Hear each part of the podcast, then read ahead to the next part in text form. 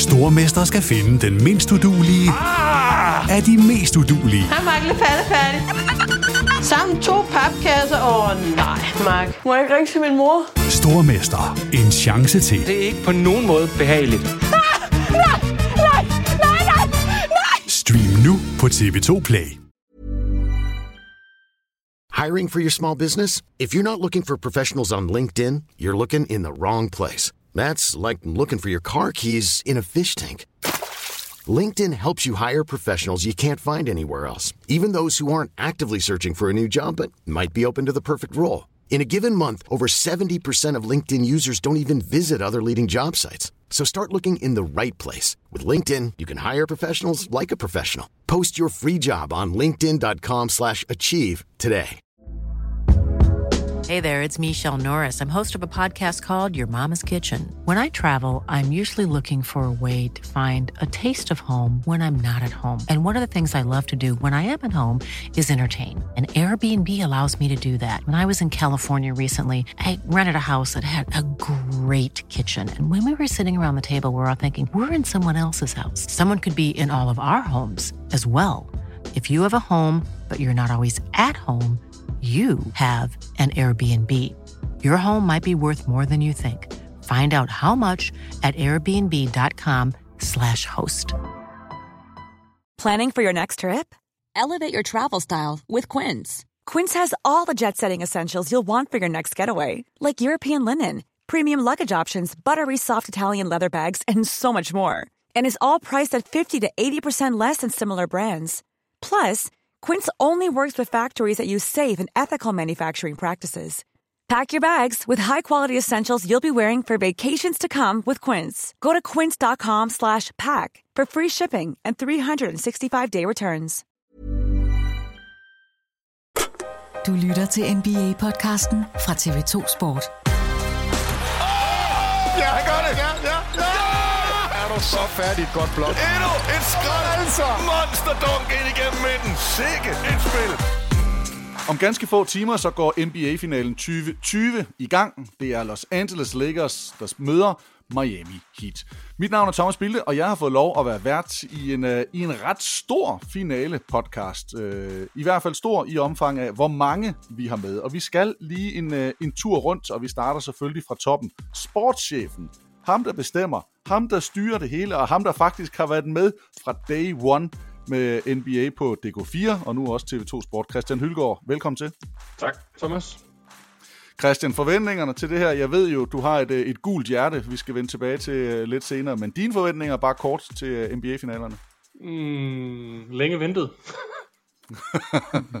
I den anden øh, mikrofon, lidt længere væk, og vi må jo sige, at vi holder i den grad corona-afstand, øh, der sidder Peter Wang, den, øh, den altid glade, ja, vel et eller andet sted, Boston, Oklahoma, Phoenix Suns, alt hvad der lige rører sig, øh, trenderende, glade ekspert.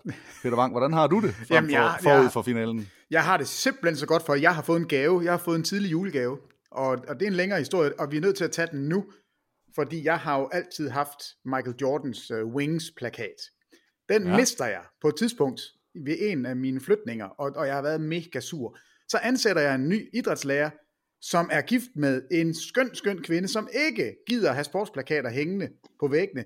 De har købt et nyt hus, de har Wings i overskud rammet ind, og den har jeg lige fået leveret på mit kontor i dag. Så lige nu, der kan jeg sidde og se på måske, ja, det er måske den smukkeste mand nogensinde lavet, Michael Jordan, der står på den her plakat, og det er da tossefedt. Når jeg Tæller kan få lov? Til 100 procent. Altså, øh, der, jeg lover dig, der er, der, er noget i, der er noget på vej. Det, det er da helt sikkert. Så jeg er super, super glad. Jeg har overlevet, at Boston er røget ud, og glæder mig til Miami og det hele, og nu kan jeg sidde og kigge på Jordan. Så alt er godt her. Og en, øh, en anden ekspert, som også skal være med øh, i finaledækningen, som, øh, jamen, det er faktisk noget tid siden, at han har kunne juble over at, at kigge på slutspillet, og, og hans hold har været ude siden, øh, jamen vel, siden marts måned. Det er dig, Jens Lavlund. New York Knicks, de, øh, de gør ikke rigtig noget væsen af sig, men alligevel, så har du fået genvalg til at være med i, uh, i finalerne. Dine forventninger forud for, uh, for det her opgør mellem Heat og Lakers? Jeg havde jo på ingen måde forventet, at New York ville være der, eftersom de ikke var i boblen, og de var langt fra boblen, og ikke engang er gode til at være dårlige. Så de fortjener det ikke, og mine forventninger er jo, at jeg synes, vi har fået en, altså, en uventet, men, men fremragende fin- finale ser jeg sig frem til. Jeg glæder mig helt vildt til at se, om Miami de kan, de kan gøre det igen. Mm-hmm. Morten Stig, du er også med os. Øh, Morten Stig Jensen, NBA-ekspert, og har skribleret på, øh, på sporttv2.dk. Du har styret Facebook, siden du har taget spørgsmål. Du har faktisk været en alt mulig mand i, uh, i det her slutspils forløb. Hvordan har du det, og, og hvordan glæder du dig til finalerne? Jo, jeg har det meget, meget godt, mange tak, og jamen, jeg glæder mig helt vildt meget til at, at, at se den her serie, fordi vi får jo altså et, et Lakers-hold, der bare rammer på alle cylinder lige nu, og så et Miami-hold, der er ekstremt fascinerende. Så jeg, jeg, jeg ser frem til, hvad der, hvad der sker, og det, det, er en, det bedste ved det hele, det er, at det er en serie, som der er svært at forudsige, synes jeg. Og det, så får man bare en god serie, tror jeg. Og nu ved jeg ikke, om jeg skal kalde mig selv en point guard, men, øh, men et eller andet sted, så er man vel lidt en spilfordeler, når man sidder som, som vært. Og, øh, og det har vi også en anden, en der gør, nemlig dig, Jakob Prytz. Du har været vært på nogle af, af NBA-slutspilskampene. Du har været øh, øh, reporter, du har været klipper, du har været alt muligt mand, og, øh, og det vil du også være under NBA-finalerne, hvor du øh, skal lave øh, et 30-minutters optagsstudie til hver finale. Hvad er dine forventninger til, øh, til årets øh, brag? Jamen, jeg vil sige, de store. Altså, jeg er virkelig også spændt på, hvad det kan blive det her for noget. Altså, øhm, jeg tror, jeg har det lidt ligesom mange af de andre, eller mange af andre der med, at men det, det er svært at forudsige, hvad det bliver for noget, det her, men jeg har virkelig, jeg må sige, det der Miami-hold, de har virkelig, øh, de er virkelig vokset på mig i løbet af det her slutspil. Øh, og øh, selvom jeg har i mange år holdt med Boston, så har jeg det sådan haft egentlig okay med, at det er Miami, der går i finalen, på trods af, at Boston jo øh, også havde muligheden her i Eastern Conference. Godt. Christian Hylgaard, vil du hellere have haft Boston Celtics mod Los Angeles Lakers i finalen? Mm, nej, for jeg vil hellere have et godt hold med.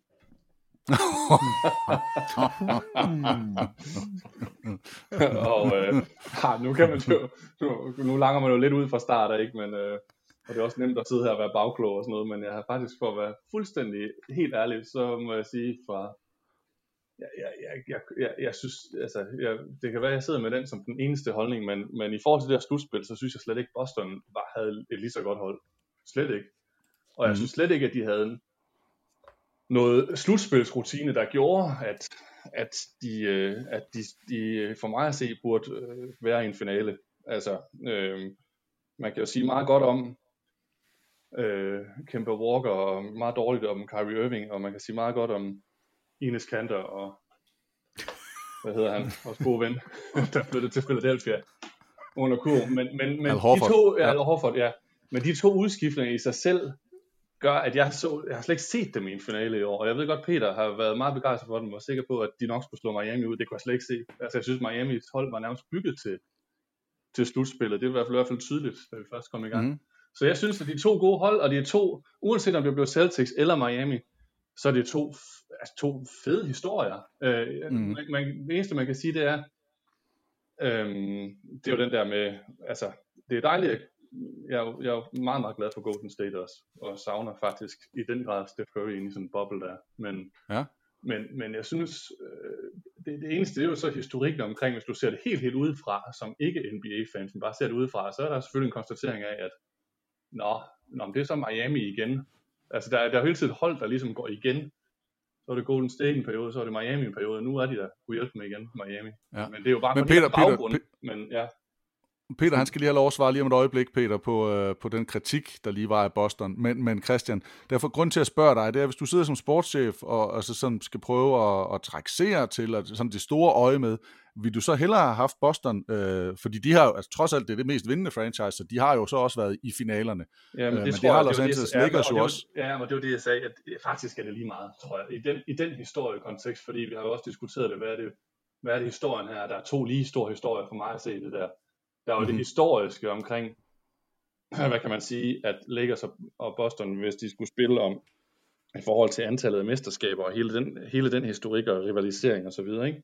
Men, Ja. men på den anden side, øh, så har du historien omkring øh, Miami-kulturen mod LeBron, der har været der. Og sådan, at begge ting kan jo i den grad tales op. Så, så jeg vil faktisk sige, sådan udefra set, så lige før jeg vil sige, at det er bedre, at det var enten Boston eller Miami, der kom i en finale, end, end det var Milwaukee, hvis du sådan skal have noget lidt større at hænge op på det. Det synes jeg Okay. faktisk. Peter, Peter, jeg vil gerne lige rose dig for at have holdt mund i, uh, i så lang tid. Jeg ved ikke, om det er, fordi det var chefen, du ikke, uh, du ikke afbrød. hvad, hvad siger du? Nu, du, må have, du må have skrevet ned på din notesblok og siddet og rykket brillerne frem og tilbage fra panden og ned på næsen og op igen. Jamen det har jeg også. Jeg har skrevet Gordon Hayward, og, og jeg er jo enig med Christian i, at, at Miami som hold er et bredere mandskab. Altså det, det er det, og det, det vidste vi godt inden øh, den serie gik i gang. Min forventning, og det jeg hængte min Boston-hat på, og, og tænkte, at det skulle nok lykkes for dem, det var, at Gordon Hayward ville komme tilbage, det var, at man fik den ekstra spilfordeler, det var, at man havde en bænk, som lige pludselig havde en lille smule pondus, hvor man, øh, hvor man kunne trække ham ind og faktisk gøre en forskel. Han nåede aldrig det niveau, øh, han skulle have haft. Og, og vi må også bare sige, de er simpelthen ikke koldblodige nok. De er måske for unge, og Kemba Walker vil til altid være en lille, lidt for klein guard, hvis det er ham, der skal bestemme til sidst. Det var det, der var problemet i Charlotte. Jeg synes også, det har været problemet i Boston. Men jeg troede, Tatum kunne tage et ekstra skridt. Jeg, han var fremragende i slutspillet. Men de kunne ikke lukke de kampe, de var, altså de var foran med 6 point med 9 minutter igen i fjerde periode. Altså det, så, så kan man ikke ligge bedre til at vinde en kamp 6 i slutspillet. Så de har ikke fortjent det. Jeg må være helt ærlig at sige, at Miami var bedre, og Miami var klart mere fokuseret, og havde en plan og, og udført den. Det havde Boston ikke. De mm-hmm. tydede til elendige afslutninger. De havde 13 træer i de sidste 9 minutter. De rammer to af dem, og 12 af de 13 er dækkede træer. Altså med en spiller meget tæt på. Så, så de spillede sig ikke til gode muligheder. De kom ikke på straffekastlinjen. Der er alt muligt skidt at sige om afslutningen der. Så jeg må jo bare bukke mig i støvet og sige, Miami er bedre. Det er dem, der skal være der. Men grunden til, at jeg gik med Boston, det var, fordi jeg troede, Gordon Hayward ville kunne gøre forskellen. Det kunne han ikke. Hører jeg en lille undskyldning? Fra 4-1 og 3-4? Nej, nej, nej, du kom fra 2-0, siger du. 4-1 Miami, den er da for billig. 1-0. 1-0. Ah, 2-0. Første kamp, kamp 1. Ah, det, det er jo heldigvis at finde på play. Man kan jo gå ind og, og kigge kampen. Okay, så du siger 4-1 efter 1-0. Men er, er, er, er, er issue ikke lidt det samme som det, som man jo også beskyldte lidt Philadelphia for, at, at Boston reelt ikke havde hvem, hvem var det? Hvem var det, der, hvem, hvem gik forrest, når det gjaldt? Jamen altså, det skulle Jason Tatum jo have gjort, den, ja, men og var, det synes jeg også, han gjorde, men han kunne ikke. trods alt, eller hvad? Men han har også smal skulder. uh, han scorer vel ikke, han scorer vel ikke i første periode, gør han det? I nogen Jamen, det er jo ikke talentet, man benægter her. Det, jeg, for mig er det bare rutinen. Det er jo ikke et tvivl om det på Miami's hold, jo.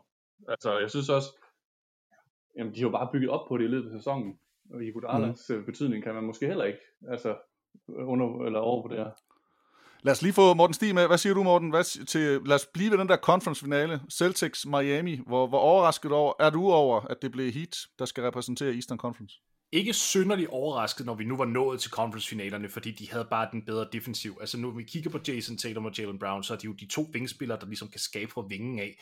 Og der havde Miami simpelthen Jay Crowder, Jimmy Butler, Andre Iguodala, som der ligesom kunne rotere over på de her spillere og konstant give dem svære blik på kurven. Altså, jeg vil så sige, Jalen Brown har jeg været altså, ekstremt imponeret over i den her serie, fordi han var jo generelt ikke en offensiv type, og så at kunne levere i den grad, han gjorde mod Miami, som er en af de bedste defensive hold, i NBA og ramme over 55% for gulvet i den serie, 50% for træerne også. Altså, det, det var fuldstændig sublimt. Men Miami gjorde, hvad de skulle gøre med Jason Tatum, og det var tvinge ham ud på distancen, få ham til at tage en masse øh, jump shots, der var contested, og, og de gik simpelthen bare ikke i til den grad, som det skulle være. De, altså, gameplanen virkede, så, så jeg er ikke mm. synderligt overrasket. Jens Lavlund, du sad og kommenterede kampen, eller serien, øh, sammen med, med Jakob Prytz, så vi skal høre fra Prytz lige om et øjeblik. Men hvad var din reaktion på, at, øh, at udfaldet blev, som det blev? Jamen, jeg synes ret tidligt i serien, man kunne se, at, øh, at Miami var det stærkere hold, og jeg synes også, at man kunne se, at i alle de tætte kampe, det var klart, jeg synes, der var mere talent på Bostons hold, hvis man skulle kigge på det rå talent, men i alle de tætte kampe, der, der var der bare ikke nogen tvivl om, hvilket hold, der var bedst. Der var ikke nogen tvivl om erfaringen, øh, talte Miamis vej, og man kunne se, når de lukkede kampene med, med, med Dragic, med, med Butler og i sidste serien også med Godala, så var der heller ikke nogen tilfældigheder. Det kan godt være, at det ikke var dem, der ramte alle de store skud, men bolden kom det sted hen, bolden skulle hen, de fik de rigtige afslutninger, og så lød, var der nogle af de unge spillere, som trådte ind i skyggen, eller ud af skyggen, kan man så sige, af de her erfarne spillere. Men det var bare spillere på 33, 34 og 36 år, som kunne lukke kampene, og dem har Boston bare ikke. Og jeg synes, det viser antallet af slutspilskampe, antallet af, af, af, af, af afgørende kampe dybt i slutspillet, dem havde Boston ikke på samme måde, som, som Miami havde, og de havde ikke erfaringen, og det blev udslagsgivende. Jeg er ikke i tvivl om, at Boston er et, et hold for fremtiden. De har en masse at bygge på, men øh, Miami, de, de er godt bygget til det her, og de er ikke, de, de er ikke helt færdige nu, tror jeg. Brits, du er glad for Boston, øh, så øh, nu har jeg siddet og set på Peter, der har jo taget et statement og, og også lidt glad for Boston, så det har været hårdt for ham at sidde og se på noget af det her. Hvordan var det for dig at, at, at sidde og kommentere øh, og lede slagets gang? Ja, men jeg må sige, at Boston har jo egentlig lavet en rigtig fin sæson, uanset hvad, øh, ved at slå Toronto Raptors ud og komme i den her conference finale. Jeg tror ikke, de havde regnet med nødvendigvis på forhånd øh, inden. Og så må jeg bare sige det her, Miami-hold, jeg, jeg, øh, altså det var lige ved at holde med dem til sidst, fordi de er så, øhm, de er så, så likeable hold på en eller anden måde. Det er jo, det er jo spillere alle sammen, som øh, aldrig nogensinde har været de helt store talenter. Altså, øh, når man kigger på, hvornår de er blevet draftet, så er de højeste. Det er jo sådan nogen som øh, Bam Adebayo, der blev draftet som nummer 14, og Tyler Hero som nummer 13. Men ellers så er det jo spillere, som øh, har startet deres karriere som øh, nogle spillere, der ikke engang var sådan sikker på at komme i NBA, kan man sige, draftet øh, langt ned i anden runde, mange af dem, for eksempel Dragic, og sådan en som Duncan Robinson, den nye, gik jo undrafted, så det er bare en fed historie med det her Miami-hold, og jeg vil også sådan sige, i forhold til Lavlund der, det er jo rigtigt det der med, at øh, alder bare betyder noget. Det, det var et voksent hold i forhold til, til Boston. Nu så jeg alle kampe, og, og når det skulle afgøres, så var det som om, de lige havde det der ekstra, som man nok får, når man har været i NBA i mange år, har været i slutspillet før. Øh, Iguodala, som kommer ind og træder op, når det er allervigtigste for sit hold. Så øh, altså, vi må bare sige, det der med, med rutiner og med alder, det betyder noget. Hvornår har vi sidst haft et, øh, et finalehold, der har været ungt? Ungt, ungt. Altså, så er vi tilbage ved, ved Oklahoma, tilbage i 2012, eller noget i den stil der. Så, så det sker så sjældent, at et hold som Boston, der jo er ungt og har fremtiden foran, så alt det der kommer i finalen. Så jeg vil sige, øh, set over hele sæsonen, rigtig fint af Boston, men når man er i det, så er det jo selvfølgelig ærgerligt, at de ikke går, går hele vejen. Mm-hmm. Golden State var vel rimelig unge øh, første gang, de, de var der, tænker jeg. Var ja, okay, de var måske, men, men du ved, i de sidste par år, der var det jo også spillere, med, der var over 30 alle sammen, ikke? Mm, mm. Jo, jo, men sådan, sådan bliver det jo, hvis man er i finalen fem år i træk.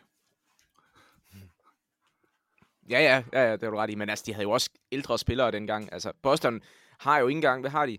Øh, den ældste spiller, det er Brad Wanamaker, som er han 30 eller 31 år, så de har ikke de der da Golden State var i finalerne første gang, der havde de trods alt nogle af de der veteraner, der måske ikke var de store stjerner, men de var stadigvæk på holdet, ikke? Øh, I Godala mm. dengang, for, eksempel, for den sags skyld, ikke? Så øhm, altså, jeg, jeg, jeg tror, Boston ville have haft godt af lige at have hentet et par veteraner ind i starten af sæsonen, men, men det kom jo så aldrig, og, øhm, og det synes jeg kostede dem. Godt, så har vi øh, Miami Heat klar til, øh, til finalen. De møder Los Angeles Lakers. Lakers, der, øh, der vandt 4-1 i første serie, eller runde, 4-1 i anden runde, og også 4-1 i, øh, i conference-finalen. Dermed har de spillet 15 kampe. Og så vil der nogen, der vil sige, men så er de sikkert, øh, så er de sikkert mere friske og så videre. Men det er faktisk præcis det samme antal, som Miami Heat har spillet i deres vej til øh, finalen. De har bare lige fordelt dem lidt anderledes. Øh, 4-0, 4-1 og 4-2. Og, øh, og det gør jo altså, at vi står med to finalehold, som har øh, spillet 15 kampe hver. Det ene er, er flere regnet som forhåndsfavoritter øh, til måske at vinde mesterskabet, men i hvert fald til at komme i conference-finalen mod Clippers. Så var der nogen, der havde Clippers til at vippe Lakers af. Øh, men dem, der ikke havde det, troede måske øh, nok på, at Lakers skulle komme i finalen mod Milwaukee Bucks. Vi skal, vi skal lige have taget en tester på, hvad I tænker om, øh, om finalen, og, og jeres bud på, hvor, øh, hvor den her finale, den, øh, den ender, inden vi går alt for nørdet øh, ned i det. Hvem har lyst til at, at lægge ud? Nu skal det I ikke råbe i munden på jer. det kan jeg godt. jeg, jeg var så dygtig til at holde mund. det var lige her, man ikke skulle holde mund. Ja, det var det sjovt. Jeg Nå. muter mig selv Lavlund, Lavlund. Jeg vil, jeg vil godt melde ud. Jeg tror, Miami de vinder. Og jeg tror, de vinder 4-3. Og jeg synes, den her finale, den har rigtig mange sammenligningspunkter med finalen i 2004, hvor Lakers tabte til Detroit Pistons, hvor man kiggede på de to hold og sagde, at de to bedste spillere i serien, de er helt klart på Lakers' hold, men de næste mange spillere, de er på, på i det her tilfælde Miami og dengang i Detroits hold. Og øh, jo længere en serie det bliver, jo mere øh, til fordel bliver det her for Miami. Jeg er ikke, jeg er ikke øh, hvad hedder, det vil ikke undre mig, hvis Lakers kommer ud og løber dem ud af hallen i den første kamp, men øh, de, de, de matcher rigtig godt op mod, mod Lakers. De har øh, Bam Adebayo, som, som ligger rigtig godt til, til Anthony Davis. De har tre øh, erfarne wing defenders, som kan, øh, som kan lægge noget, noget vægt på LeBron, og det er klart, de kan ikke stoppe ham, men vi så LeBron efter den sidste Denver-kamp. Han var virkelig, virkelig slidt, og virkelig, virkelig træt. Og hvis han bliver træt af at spille mod det, Denver kunne smide efter ham, så bliver han endnu trættere af at spille mod det, Miami kan smide efter ham. Jeg, jeg er klar over, at, at Lakers er kæmpe store favoritter, men, øh, men jeg tror, Miami har den. Jeg tror, jo længere den bliver, jeg tror godt, den kan gå langt, jo større fordel er det for Miami.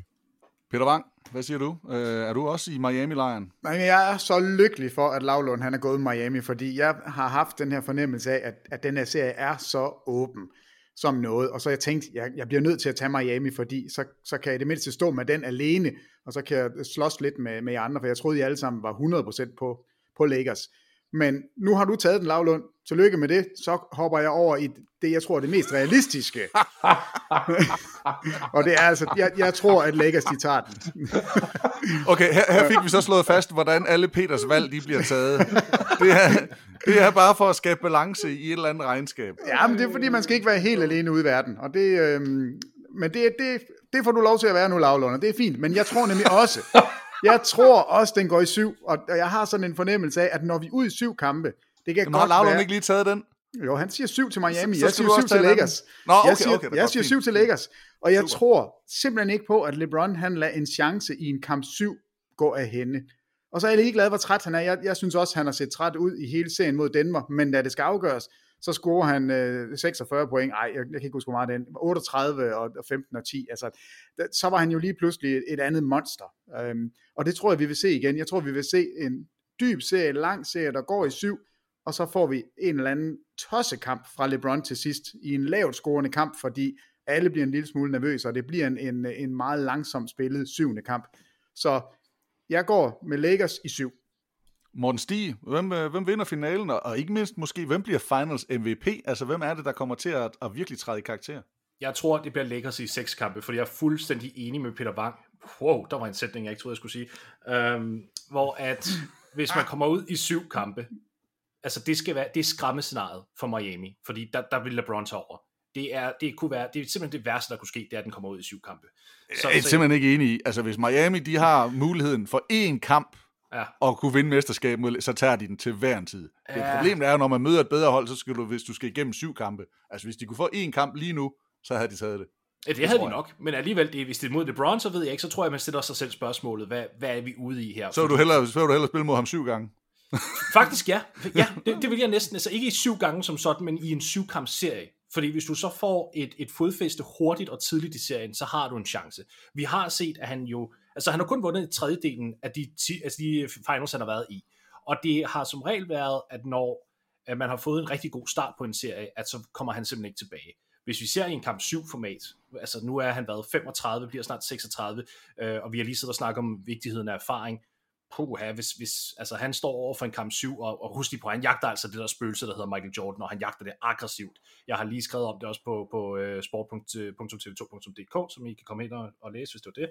Mhm. Mm-hmm. Øhm, han jagter det spøgelse meget, meget øh, aggressivt, og hvis det kommer ud i en kamp 7, så tager han den. Men jeg tror, at det bliver Lakers i seks kampe. Øh, Jeg er helt pjattet med Miami, men de skal have stoppet Lakers' running game, hvis de skal have en chance, og jeg har lidt svært ved at se, hvordan de kan gøre det, trods deres fantastiske individuelle forsvar. Fordi Og hvem var finals MVP? Det er LeBron. LeBron. Jeg tror LeBron. ikke, det bliver Davis. Jeg tror, det bliver LeBron. Fordi selv til trods for, at Davis er uhyre dygtig, og meget ofte har de bedre statistiske linjer, så er LeBron bare mere indflydelsesrig. Godt. Christian Hylgaard, vi ved jo, du, eller jeg starter i hvert fald med at sige det, øh, du, øh, du har et, et godt øje til de gule, øh, og det er ikke AC Horsens eller Brøndby, men, øh, men Los Angeles Lakers. Hvad, øh, hvad tænker du om, om finalen? Er du tryg på vej ind i den her finale? Skal Lakers vinde det 17. mesterskab og dermed tangere Boston Celtics all-time rekord? Er du nogen, man er vel ikke aldrig nogensinde tryg i en... Jamen, jeg, jeg er meget splittet med det her Lakers hold, kan man. Altså, som Lakers, hvis man nu skal sige Lakers fans, så... Ej, hvor er det irriterende hold, faktisk. Men det er bare fordi, de er træls. Og hør, jeg, jeg er jo ikke kæmpe LeBron-fan, det må jeg jo også erkende.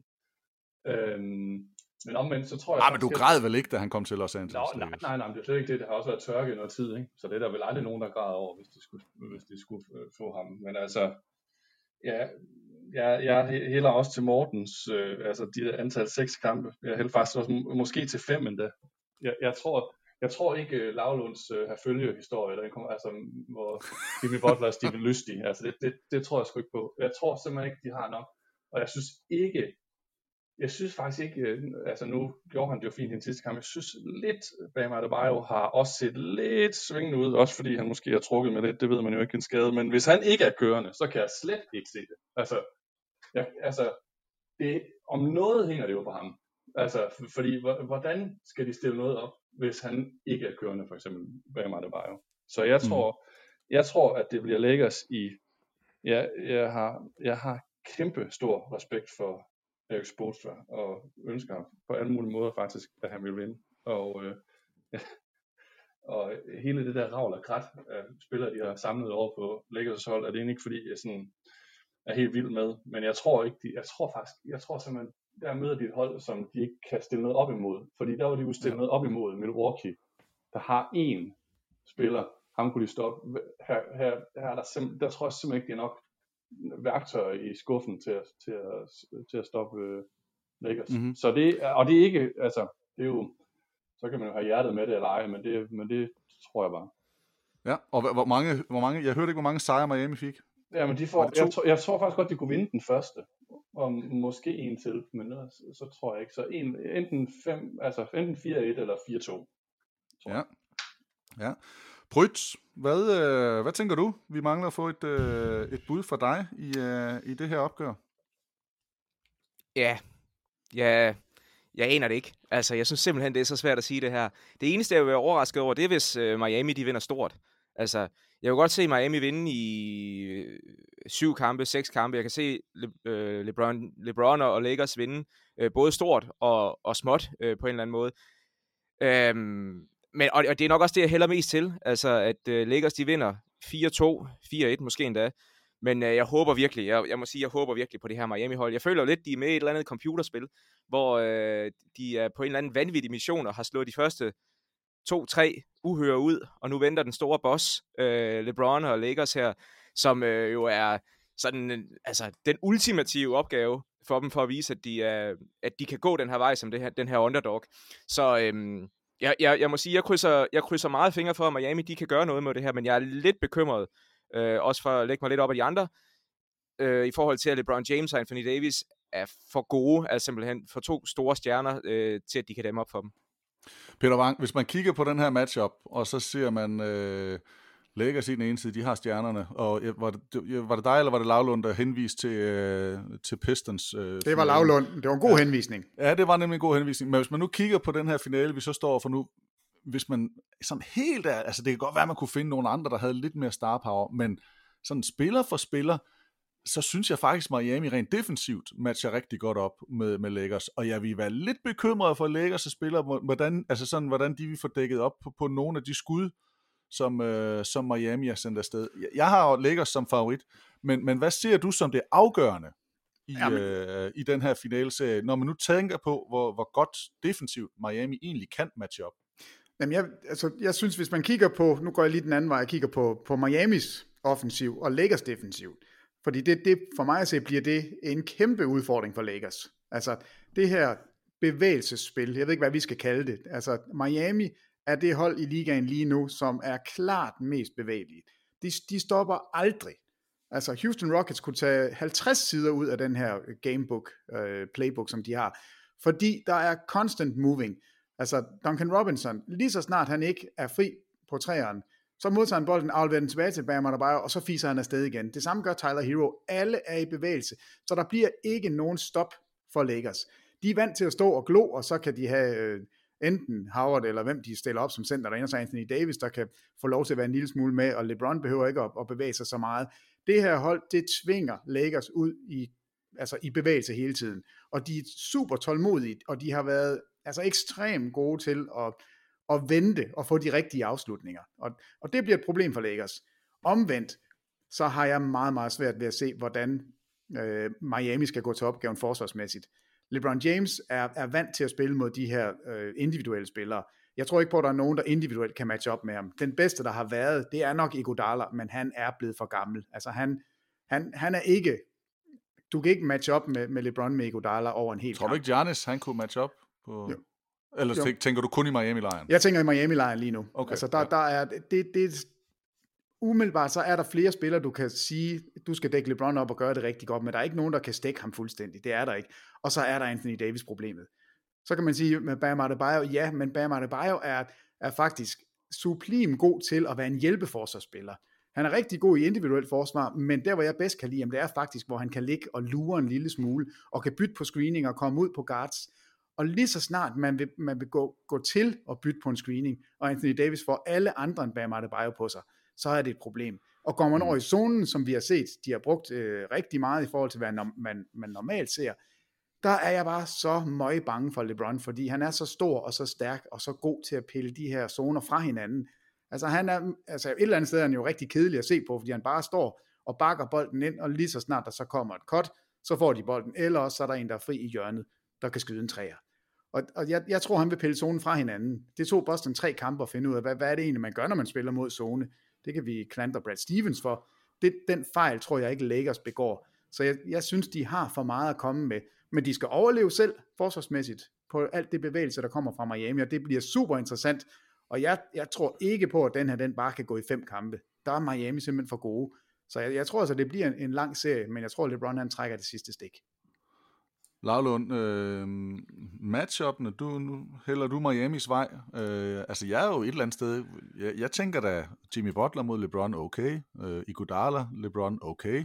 Bam Adebayo på Anthony Davis, og så har de nogle andre, der kan, der kan være med. Er du, øh, er du max bekymret defensivt, eller er det også den anden vej, du, øh, du kigger? Nej, altså jeg, jeg synes jo, at, at Miami er dem, der ser bedst ud i forhold til at, at, at stikke LeBron og Lakers, og øh, jeg synes også, man skal smide Jay Crowder ind i den der ligning af spillere, der kan tage, der kan tage ture på LeBron. Det er klart, der er ikke nogen af dem, der stikker ham direkte mand, ja. mand mod mand, men det man vil se, jeg synes, vi har set med LeBron i år, og den 36-årige version af LeBron, det er, at han tager pauser. Altså, han har brug for pauser i spillet. Øh, enten i den ene ende, eller i den anden ende. Og øh, det Miami kan med Butler, som jo alle, der har set Butler, ved, at han er en rimelig intens personlighed. Og, øh, og, og Iguodala og, og Crowder, der, de kan blive ved med at smide kroppe efter dem. De har, de har 18 fejl, og, øh, og en masse energi, de, de, kan, de kan pumpe efter dem, og det er ikke hvem som helst. Det er jo ikke uerfarne unge forsvarsspillere, det er erfarne øh, forsvarsspillere, som har gjort det før. De har to øh, særlige våben. De har Iguodala, som er den, der har været tættest på at stoppe ham, endda da han var i, i sin prime. Og de har Eric Spoelstra, som har coachet LeBron rigtig tæt. Så de har også nogle nøgler til, hvad er det, han ikke kan lide, og hvad er det, han kan lide. Jeg ved godt, at han er den bedste basketballspiller, der er i NBA lige nu, hands down. Men han er også den, der får det sværest, og han er i en periode i sin karriere, hvor han, øh, hvor han har svært ved at fysisk være til stede i det, på det niveau, han skal være 48 minutter, syv, syv kampe, hvis den går så langt, som jeg tror, den gør. Og derfor så tror jeg, at det kan godt være, at han kan pille zonen fra hinanden i den første kamp. Det kan godt være, at han kan tage noget forsvarspresset der. Men, men det, bliver, det, bliver, det bliver en lang, lang serie for ham. Øh, I den anden ende, så er jeg meget enig med Peter. Det, det er meget bevægelige angreb fra, og faktisk lidt old school. De har mange afslutninger inden, inden under træerne også. Men Miami-angreb, det er ikke rart for Lakers, der gerne vil stå. Og en anden ting er, at Miami de spiller utrolig disciplineret og de spiller shotklokken rigtig langt ned med meget bevægelse, og det er altså noget, der ikke fordrer det, som Lakers gør allerbedst, nemlig at løbe bolden hele tiden. Fordi hvis der er noget, du ikke har lyst til, når du skal løbe fast break, så er det at have spillet forsvar i 22 sekunder, inden du skal løbe fast break. I rigtig mange gange i træk. Så jeg tror, Miami de vil få tempoet lidt ud af den her serie, i hvert fald jo længere den går. Og øh, hvis vi kigger på den måske en af de vigtigste matchups i den her serie, så er det Frank Vogel mod Erik Spoelstra, og der er jeg ikke i tvivl om, hvem jeg helst vil have. Ja, det er jeg heller ikke. Men, er, men, men bare lige for the record, er Miami ikke det, man nærmest skal kalde for et Clippers light? Med, med en coach, der måske er bedre til at justere? Jo, altså, du jeg, har de samme, det er det samme ting jo. Du snakker om, at du vil smide på LeBron. Du havde også Montrezl Harrell, og du havde Lou Williams og så videre, som kunne score. Du, det, det, er jo nogle af de samme funktioner, du har. Det er bare, det er bare ikke lige så godt hold. Jeg, jeg synes, der, der er særligt forskel i den måde, de to hold øh, angriber på, øh, hvis du skal sammenligne Clippers og Miami. Jeg synes, Clippers er meget mere individuelt, individuelt baseret angreb, hvor, og meget mere stillestående. Der er mange flere pauser, og du kan sætte LeBron ud i hjørnet på en eller anden, der, der bare står stille. I, Men et bedre hold. Et bedre spiller. Ja. ja. Altså individuelt bedre spiller, men, men igen Clippers rigtig gode i toppen, og jeg havde jo set dem slå Lakers ud, så jeg skal ikke jeg har svært ved at forsvare den her position, men når vi nu er, hvor vi er, så synes jeg, jeg synes Miami, de er på en eller anden måde sådan, som organisme bedre, bedre matchet, fordi det er jo, de er jo en organisme, vi, altså de har en halv superstjerne i Jimmy Butler, som ikke engang har været der superstjerne i, i det her slutspil. Det har jo været mere været det Bayern, der har været ham. Men de er ligesom et superstjerneløst hold. Øh, ja, jeg følger. De har følge pakket, pakket ind i... Et, ah, okay. Har følge, hvis du matcher de to hold op mod hinanden, så havde de jo aldrig den næstbedste, eller den tredje, fjerde, femte bedste spiller. De, havde, de var alle sammen dårligere end det andet hold. Nej, men måske... Christian, siger du så, at, øh, at John Faxe, det er Erik Spolstra? det er Men jeg siger bare, at sammenligningen det er jo for lidt for sjov, og det er jo det, ja, ja, det ved meget, man kan. Og jeg, jeg, jeg synes, jeg, jeg er jo meget enig med også med, med alle Jeg synes også, det er super spændende. Jeg håber jo, at man får ret, at det bliver en lang serie og så videre. Det er ikke det. Og jeg lige sammenlignet lidt med selvfølgelig, så er det jo lidt i forlængelse af det, som Brytz også sagde med, at det er en samling spillere, som jo der er jo ikke nogen af dem, der har opnået noget. Der er ikke nogen, der har på den måde, altså de har noget erfaring. Jo, så Iguodala har vundet nogle, nogle, nogle, nogle mesterskaber i streg, men på den måde er det jo en samling af nogen, som, ja, som, som Laudon siger, på den måde ikke er stjerner. Der er Jimmy Butler jo klart den, klart den største. Ikke? Men, det, men jeg, tænk, det, det jeg tænker, hvis man skal... Det er lidt for sjovt. Det er lidt, altså, det er sagt, men, det er sagt med smil. Men, men jeg er jo enig, Christian, i, at de, de skal jo ramme den, som hvis man skal blive i terminologien, så skal de ramme den lige i røven, hvis de skal have en, hvis de skal have en chance, men, Jamen, men det, hvis man det, går det, til... Bare, det, er egentlig, det er bare det, jeg... Altså, det, det, fordi vi har jo ja. alle sammen siddet og sagt, ej, altså, Clippers Lakers i den der Western Conference finale, den glæder vi os, altså den glæder vi os til, den har vi alle sammen siddet og set øh, komme, ikke? Om hvem det så lige gik videre, det kunne man diskutere. Men Clippers klart det bedste hold, og klart de bedste spillere, og det jeg bare siger, det er, nu, nu måler vi så Miami op mod Lakers, og nu Miami pludselig blevet favoritter i nogle af jeres bog, og det, det øh, er til at tage den, og det er jeg overrasket over, at I siger, jeg kan godt, jeg helt erkender, at de bliver spillet sammen som hold og bliver bedre og bedre. Det er Lakers vel reelt også blevet. Altså, der er jo masser af positioner, hvor de også er blevet forbedret. Så jeg, øh, det er bare det, er det, jeg lige udfordrer lidt. Men, men og det, det er fint udfordret og fair. Jeg, altså, jeg synes jo også, at, at de er jo på, på papiret favoritterne. Jeg tænker bare, jeg, nu har jeg også brugt meget tid på at se Miami i det her slutspil, og, og de er, altså, det er, det er meget sammenligneligt med det der 2004 Pistons hold. Og det er klart, at hvis de skal kunne gøre det, som Pistons gjorde ved, ved Shaq og Kobe, så skal Bam Adebayo også spille, som Ben Wallace han spillede Shaq. Altså, han skal tage et skridt op for det, han har gjort, men han har også taget et skridt op stort set hver runde i det her slutspil. Øh, og var jo sublim i den sidste kamp. Og det er klart, det kan godt være, at de ikke er det. Og det kan godt være, at det, ikke, at det falder sammen. Sådan kan det være for alle hold. Jeg tror bare, at man ser for let på dem, og jeg kan være bange for, at Lakers måske også ser lidt for let på dem. Hmm. Øh. Der, der kommer helt sikkert en masse vinder, øh, cirka et hold fuldt, og så kommer der en masse tabere. men der er en, der bliver vinder lige meget hvad. Dion Waiters, han starter sæsonen hos Miami Heat, og øh, slutter sæsonen ved Lakers, så han får en ring lige meget hvad der sker. Eller han er i hvert fald øh, i stand til at kunne, øh, kunne modtage en ring. Men øh, fra vinder til taber, Jakob Prytz, hvem bliver, øh, hvem bliver finalens skuffelse?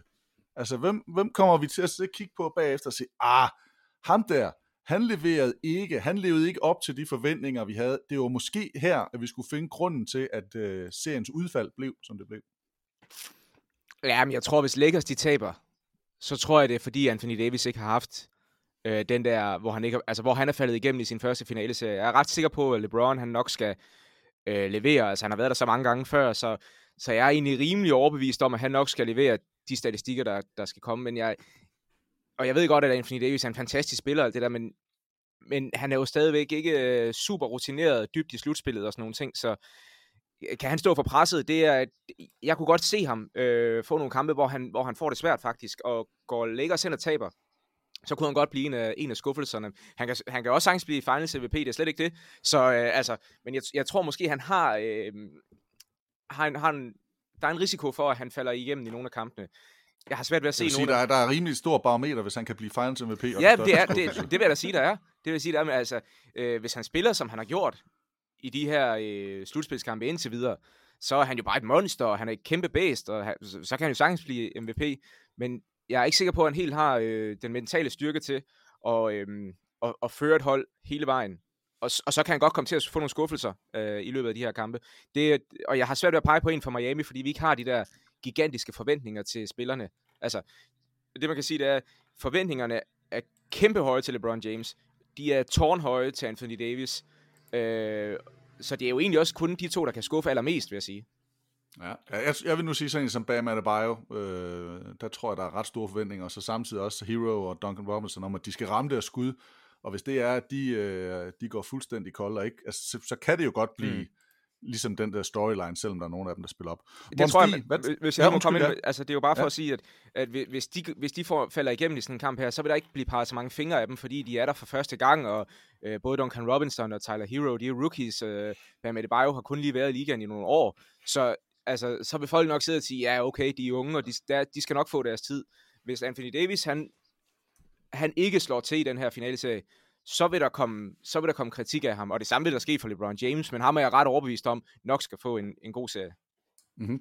Morten Stig, jeg, bare lige rettelse, jeg tror, at Don Robinson er i gang med sin anden sæson, ja. uh, Hero og, ja. og None er, er rookies. Morten, hvem, hvem tror du bliver den, uh, eller øh, ikke den store skuffelse, det er egentlig ikke det, jeg sidder og leder, men hvis vi skulle finde en, der bliver skuffelsen, hvor, hvor tror du så, det, øh, det ender hen? Hvor bliver det, det afgjort? Jamen altså, hvis det er Lakers, der tager den serie, som jeg tror, så kommer det jo nok højst sandsynligt til at være miami Lion, Og der kigger jeg på en spiller som Jay Crowder. Um, han, han var simpelthen miserabel i serien mod, mod Boston Celtics, kunne simpelthen ikke ramme noget som helst, skød 35% for gulvet, jeg tror det var 25% for træeren. Øh, og, og han er bare sådan et vigtigt led, både i at skulle ramme skud, men også defensivt. Og, og han er sådan en fuldtidsstarter, så hvis han ikke kan levere fuldtidsstarters niveau, jamen så kommer vi til at kigge på ham som værende et, et enormt svagt led, som der faktisk kunne have svunget en serie, øh, desværre i den, i den forkerte retning. Og nu når jeg lige har ordet, nu, nu bliver jeg simpelthen nødt til at, at brokke mig en lille smule omkring de der Detroit Pistons sammenligninger, som I alle sammen åbenbart er meget enige i, hvilket jeg slet ikke, altså det, der, snak, der snakker vi lidt om, øh, om fortidsromantik, vil jeg sige, fordi der tror jeg altså, I glemmer, hvor ringe de var offensivt. Og der tænker jeg, der kan vi simpelthen ikke være det bekendt, at sammenligne det med Miami. Deres offensiv er længder bedre, og ikke kun på grund af evolution af trepointskuddet. Altså der har vi simpelthen så mange dynamiske spillere. Jeg vil våge den påstand, at hvis man smed Bam Adebayo og Jimmy Butler på det Detroit-hold, så vil de være de to bedste spillere på det hold. Øh, bum, basta fast. Så der, jeg, jeg kan simpelthen ikke se den sammenligning. Jeg er dybt uenig. Jeg er meget uenig med dig, men det er også, fordi jeg kom med sammenligning. Men jeg mener, at den, den, den største sammenligning er jo, at vi her, at vi her har et hold uden, stort set uden stjerner. Det var Detroit. Det var den samling, der blev lavet. Det var Uden Detroit stjerner. Jimmy Butler er der en, en top 10 spiller, en klokkeklar superstjerne, som du forresten også sagde var en halv superstjerne. Det tager jeg faktisk. Det er også, det er også rimelig uenig i. Altså. Jeg, jeg synes ikke, han er top 10 spiller. Han er måske en top 15 spiller, men uh. normalt, når du kommer i finalen, så har du øh, så har du en ud af de bedste fem i hvert fald. Øh, det var et lækkert hold med to, med to af de største stjerner i ligaen, hvis ikke de to største på det tidspunkt. Og øh, øh, mod et, et Detroit-hold, som var en, en, en blanding af spillere, som, som ligesom det her Miami-hold. Og så vil jeg sige, at John Billups var der måske også en halv superstjerne, men eller blev det i hvert fald efter det der. Så det, det synes jeg, er ens. Det er vi helt enige i. Situationerne er ens. Jeg vil så sige, hvis det er, hvis det er en sammenligning af bare situation med hensyn til mere star power kontra en mere holdorienteret individualisme over for Miami, fint, den kan jeg gå med på. Men hvis de to mandskaber skal sammenlignes direkte, det er nok der, jeg kommer op og støde, for det er der, jeg er uenig. Hvad angår Butler, så har jeg virkelig svært ved at se, hvorfor folk har den her kontinuerlige tendens til at undervurdere ham. Han er holdets primære playmaker, primære ballhandler. Han er den bedste defensive spiller på holdet. Han har en ufattelig lav turnover-procent, så betragtning hvor ofte han har bolden. Han er den primære beslutningstager. Han er den, der kommer på linjen mest. Han er den, der tager beslutningerne. Han har også samtidig en forståelse for, hvornår han skal træde tilbage, hvornår han skal træde til. Jeg ser en spiller, som der ikke har de normale superstjerne stats, ja, men det betyder ikke, at han ikke er en superstjerne mentalitetsmæssigt, hvad han gør for et hold, lederskabsmæssigt, klokkeklar superstjerne. Okay, er, han bedre end James, er han bedre end James Harden? Ja. Ja, okay, så, så kan vi godt se, så begynder han at komme i top 10. Bedre altså, end Jokic? Jeg, jeg synes en ting der, lige for at forsvare dig en lille smule lavlund. Øhm, hvis man kigger tilbage på den her 2004, der havde man altså øh, en Chauncey Billups, som altså, jeg vil, jeg vil godt være med til at sige, at han var en halv superstjerne, og, og det synes jeg egentlig er meget sammenlignet. Du havde Rashid Wallace i sin prime, øh, du havde Ben Wallace i sin prime, du havde øh, Richard Hamilton i sin prime. Det der var et godt hold, det var ikke et skodhold fra Detroit, som spiller op imod et Lakers hold. Altså, jeg synes ikke, man skal skubbe... Nej, det sagde jeg heller ikke. Nej, men det virker bare som om, at, at, at det, det var et elendigt hold, og på en eller anden mærkelig måde vandt de over et Lakers-mandskab. Jeg synes faktisk, jeg, jeg er du har Shaq, du har Kobe, to gigantiske stjerner. 31 år og 26 år var de på det her tidspunkt. Og derefter så er tredje bedste spiller, måske Derek Fisher, Måske er det Gary Payton, eller også er det en 40 år gammel Karl Malone. Altså det, på den måde synes jeg jo egentlig, det er meget sammenlignet, fordi hvem er den tredje bedste spiller hos Lakers? Det er jo noget skrammel, når vi kommer ned efter de to stjerner. Øh, problemet for mig er bare, at de to stjerner, de har, er så tossegode, at, at det gør det op for det, de mangler hos Miami. Og jeg, jeg, altså Jimmy Butler, jeg har svært ved at se ham som en top 10 spiller, hvis jeg skal rangere dem. Altså det, det, det må jeg sige. Øh, og jeg synes jo egentlig, Chauncey Billups gør præcis alt det, du, Morten, siger, Jimmy Butler gør for Miami. Lige det her med at, at steppe op, når han skal, træde tilbage, når han skal, facilitere, være en, der afslutter, være en, der ikke afslutter, være stemmen for holdet, være den, der tager beslutningerne. Så, så jeg er faktisk, jeg, jeg er mest enig med dig, Lavlund, i forhold til sammenligningen. Jeg, jeg synes faktisk, den er rigtig god, og det giver jo, det giver jo lidt problemer og lidt stof til eftertanke, når jeg sidder her og tænker, at Lakers, de vinder den her serie. Jeg synes, Miami har en virkelig, de har en reel mulighed for at vippe Lakers af pinden. Jeg hører dig, Morten Stig, sige, at, øh, at du ser, Detroit var bare var et dårligt for angrebshold. Ja. Jeg hørte ikke, du sige, at det var et dårligt hold. Øh, Korrekt. Men, Man vinder ikke med et dårligt hold. Men, øh, men, men, men så, jeg håber trods alt også, at de er lidt bedre, for jeg synes faktisk heller ikke, at den der finale var specielt sjov. Øh, altså den tilbage i, i, i 04. Var, var der en måske med Spurs, der var endnu kedeligere, men ellers så, øh, Nej, det var... så er der ikke en, en af de finaler, man husker allerbedst. Hvad, øh, hvad tænker vi så ellers om, øh, om finalen? Skuffelser, overraskelser? Nu har vi har taget udfaldet her. Øh, hvad, hvad, hvad bliver det for en finale, når det nu skal spilles i boblen? Jeg kunne jo godt tænke mig at tage en runde på, hvad vi har synes om selve boblespillet, det i Orlando. Både dig, Christian, som, øh, som sportschef har siddet og set det fra et tv-perspektiv, men også for jer NBA-nørder, øh, og, og, og, og sidde og følge det. Øh, men hvis vi tager den runde lige om et øjeblik, så bare lige først tænker, hvad, hvad bliver det for en, en NBA-finale, der skal afvikles uden reelle fans i, øh, i hallen? Prytz, skal vi starte øh, hos dig? Ja, altså, øh, det der med manglende fans har jeg egentlig ikke haft så svært ved i forhold til, øh, nu ser jeg også en del fodbold, hvor det har været meget mere markant, at der ikke har været fans på stadion. Så jeg synes, de har, de har virkelig fået bygget øh, noget fedt op med de her store skærme, og, og der er alligevel noget stemning. Altså den eneste gang, det har været sådan lidt flat, det var de her gange, hvor de to øhm, øh, conference-vindere øh skulle fejres, øh, hvor de stod og talte ud øh, til, ja, til en tom hal i virkeligheden. Øh, de der, hvor man normalt taler til 20.000 tilskuere, der manglede man dem. Så øh, altså, jeg, jeg synes ikke, det kommer til at være det helt store problem, men altså, man savner jo selvfølgelig øh, tilskuerne, og jeg, jeg, jeg ved ikke, hvad det får betydning. Altså indtil videre ser det ud til, at det har, det har gjort, at alle kampe er åbne. Sådan mm. at, øh, at der ikke er den der gigantiske hjemmebanefordel øh, til favoritterne, hvor, hvor, hvor det nærmest er umuligt at se. Altså lad os sige, Lakers startede med to hjemmebanekampe, så vil det være meget svært at se Miami komme ud og, og vinde nogle af de to første kampe, synes jeg. Øh, nu har man i hvert fald fornemmelsen af, at, at alle kampe er i spil til at gå enten den ene eller anden vej. Peter, er det en fordel for, for Miami, at der ikke er en, en Lakers hjemmebane? Ja, men det, det tror jeg ikke, der er nogen tvivl om. For det første, fordi at, at Lakers har en, en vanvittig god hjemmebane. Det har Miami også, men fordi de jo altså er, det er jo dem, der vil have hjemmebane i en eventuel kamp 7. Så på den måde er det en, en klar fordel for, for Miami, det her. Men ellers noget af det, jeg er jo helt enig med Prytz, at det, det er lidt mærkeligt, men det er ikke så markant. Altså det er faktisk ikke sådan, jeg har siddet og savnet tilskuerne og, og tænkt, at det, her, det er forfærdeligt. Jeg synes, det var en flad fornemmelse at se graffiti blæse ud over Western Conference-vinderne. Øh, øh, og, og, så, og så står man der og, og, og smiler og griner og hylder sig selv ud til, til ikke eksisterende tilskuere. Og jeg ved ikke, om, om det var derfor, at man faktisk droppede konfettien til kamp 6 i, i Eastern Conference. Der er ikke ret mange, der har, der har talt om det, men der, der havde de altså ikke noget konfetti. Jeg ved ikke, om, om West har mere fortjent det end East. Jeg tror faktisk, det var, nu byder jeg lige men jeg tror faktisk, det var Miami selv, der sagde, at de ikke var, ville have det der konfetti, fordi de var ikke færdige med deres mission. Ja. Det er i hvert fald sådan, sådan, som jeg har læst, ikke? fordi de er på den der, øh, det er mesterskabet, det handler om, og ja, det er fint nok, vi bliver conference øh, final, eller vinder, ikke? Men, øh, men det er ikke det, det handler om for os. Så Øh, det er sådan, jeg, som jeg har læst det i hvert fald. Ja, men det giver da god mening. Men hvem har så fortalt LeBron, at han skal sætte sig ned, så sådan en, en lille Buddha? Hvad, hvad var det for noget fis? Altså, hold nu op, at du kan da vente til at sætte dig ned, når du kommer ud i omklædningsrummet. Du behøver ikke gøre så meget opmærksom på dig selv hele tiden. Så, så tilskuerne, ja, jeg vil helst have haft, de var der, men jeg synes faktisk, at Boblen har leveret et slutspil, som er altså, niveaumæssigt på, altså fuldt på niveau med, hvad vi normalt ser, og, og jeg har ikke siddet og tænkt, det er en flad fornemmelse det her. Jeg har simpelthen tænkt, at, at det er fantastisk, det vi har kørende. Og det tror jeg også, jeg kommer til i finalen. Det bliver mærkeligt, når vi til sidst skal overrække øh, prisen til MVP'en, og altså alt det her. hvor man normalt får så meget energi af, at publikum hylder. Det bliver en lille smule anderledes, og, og det kommer nok til at virke en lille smule flat.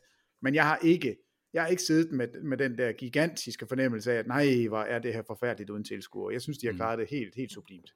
Der, der, der, kan, der kan jeg lige supplere med noget faktisk. Øhm, der var, Lakers var jo internt ret bekymret for, at de skulle spille mod Clippers i en eventuel playoff-serie, netop fordi det skete på neutral grund. Fordi ellers så havde det jo mere eller mindre været syv kampe med, hvad hedder det, hjemmebanefordel i Staples Center.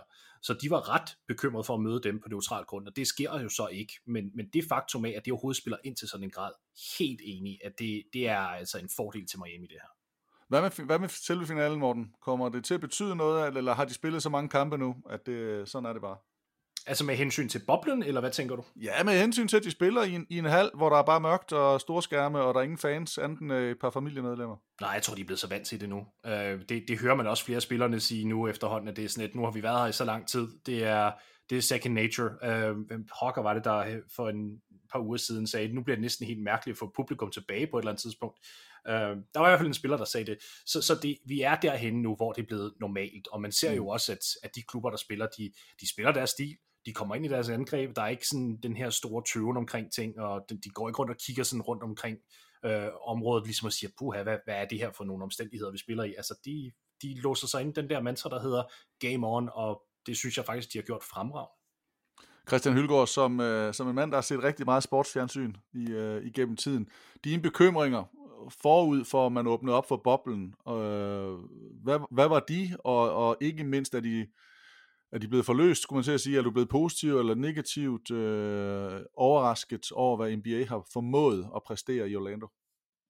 Mm, både og, tror jeg. Øhm, jeg, er, jeg er enormt positiv over det, som NBA formår øh, at lave og konceptuelle, konceptuere. Altså, de kan de kan sætte nogle rammer for noget, der kan gennemføres. Det var sådan set ikke i tvivl om. Jeg synes, det var faktisk ikke i tvivl om, da de først begyndte at melde det ud. Øhm, det her med den her boble her, da man første gang hørte om det. Det er jo ved at være virkelig, altså, der er jo virkelig løbet meget vand igennem nogen siden, siden marts. Ikke? Det er jo, altså, der er jo knap nok nogen, der taler om, at vi havde et lockout undervejs, eller en boykot undervejs. Det kan man knap nok huske, mm. fordi der er sket så meget.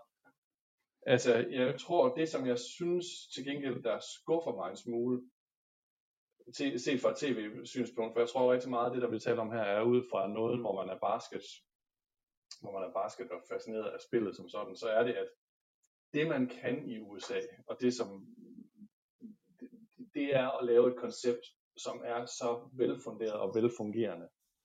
Og jeg synes, at det er tydeligt her, at det har man lavet, men første præmis omkring det her har været at vise, at det var sikkert altså første præmis har ikke været at bygge noget op, som var øh, velfungerende.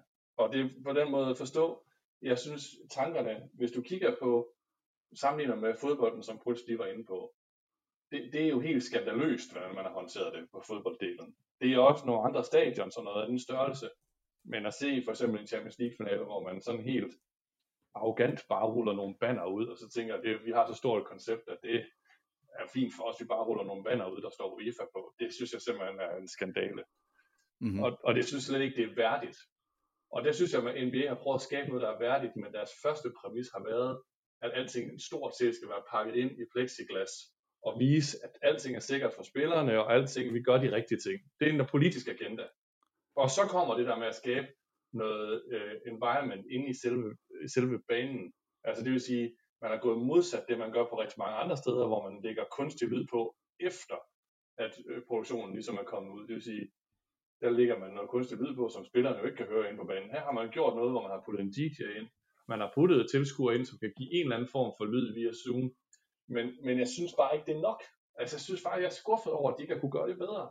Og jeg synes, banen er dårlig. Jeg synes, det, den har, der er en lang grøft inde bagved. Den er dårligt pakket ind, synes jeg, i forhold til, hvor lang tid og de er et lukket sted, hvor de kunne have gjort det meget, meget, meget bedre. Og jeg synes, stemningen er ikke været god i forhold til øh, både hvor langt indløb de har haft til at kunne bygge det op, men også i forhold til, at de har kunne udvikle det undervejs. Det synes jeg simpelthen, de har gjort for, øh, gjort for lidt. Øh, og det synes jeg er lidt ærgerligt, fordi det kan de, det der. Men det er helt tydeligt, hvad, og det synes jeg, det der eksempel, som det klip, som vi har talt om mange gange efterhånden, øh, hvor øh, efter en kamp, hvor to spillere bliver interviewet, og så da, da de lige glemmer at klippe væk, ikke, så ser man, hvordan reporteren går hen og giver dem knus. Og det er helt tydeligt det der med, at den politiske agenda er, at det skal være sikkert. Og det er fordi, det er USA, der har været en anden agenda omkring det her med, at vi skal have tingene i gang. Men det har ikke været noget med, det har sådan set været, det har, og så har det næste været, så skal vi lave et koncept, som også er velfungerende at se på fjernsyn. Men jeg, jeg, jeg mener, jeg, der mener jeg godt, at vi kunne have gjort det bedre. Christian, nu sidder jeg normalt med en farveblind mand, der ikke kigger på, øh, på noget, øh, når vi skal... Hey, hey, hey, hey, hey LeBron havde gule sko på, nu skal du holde op.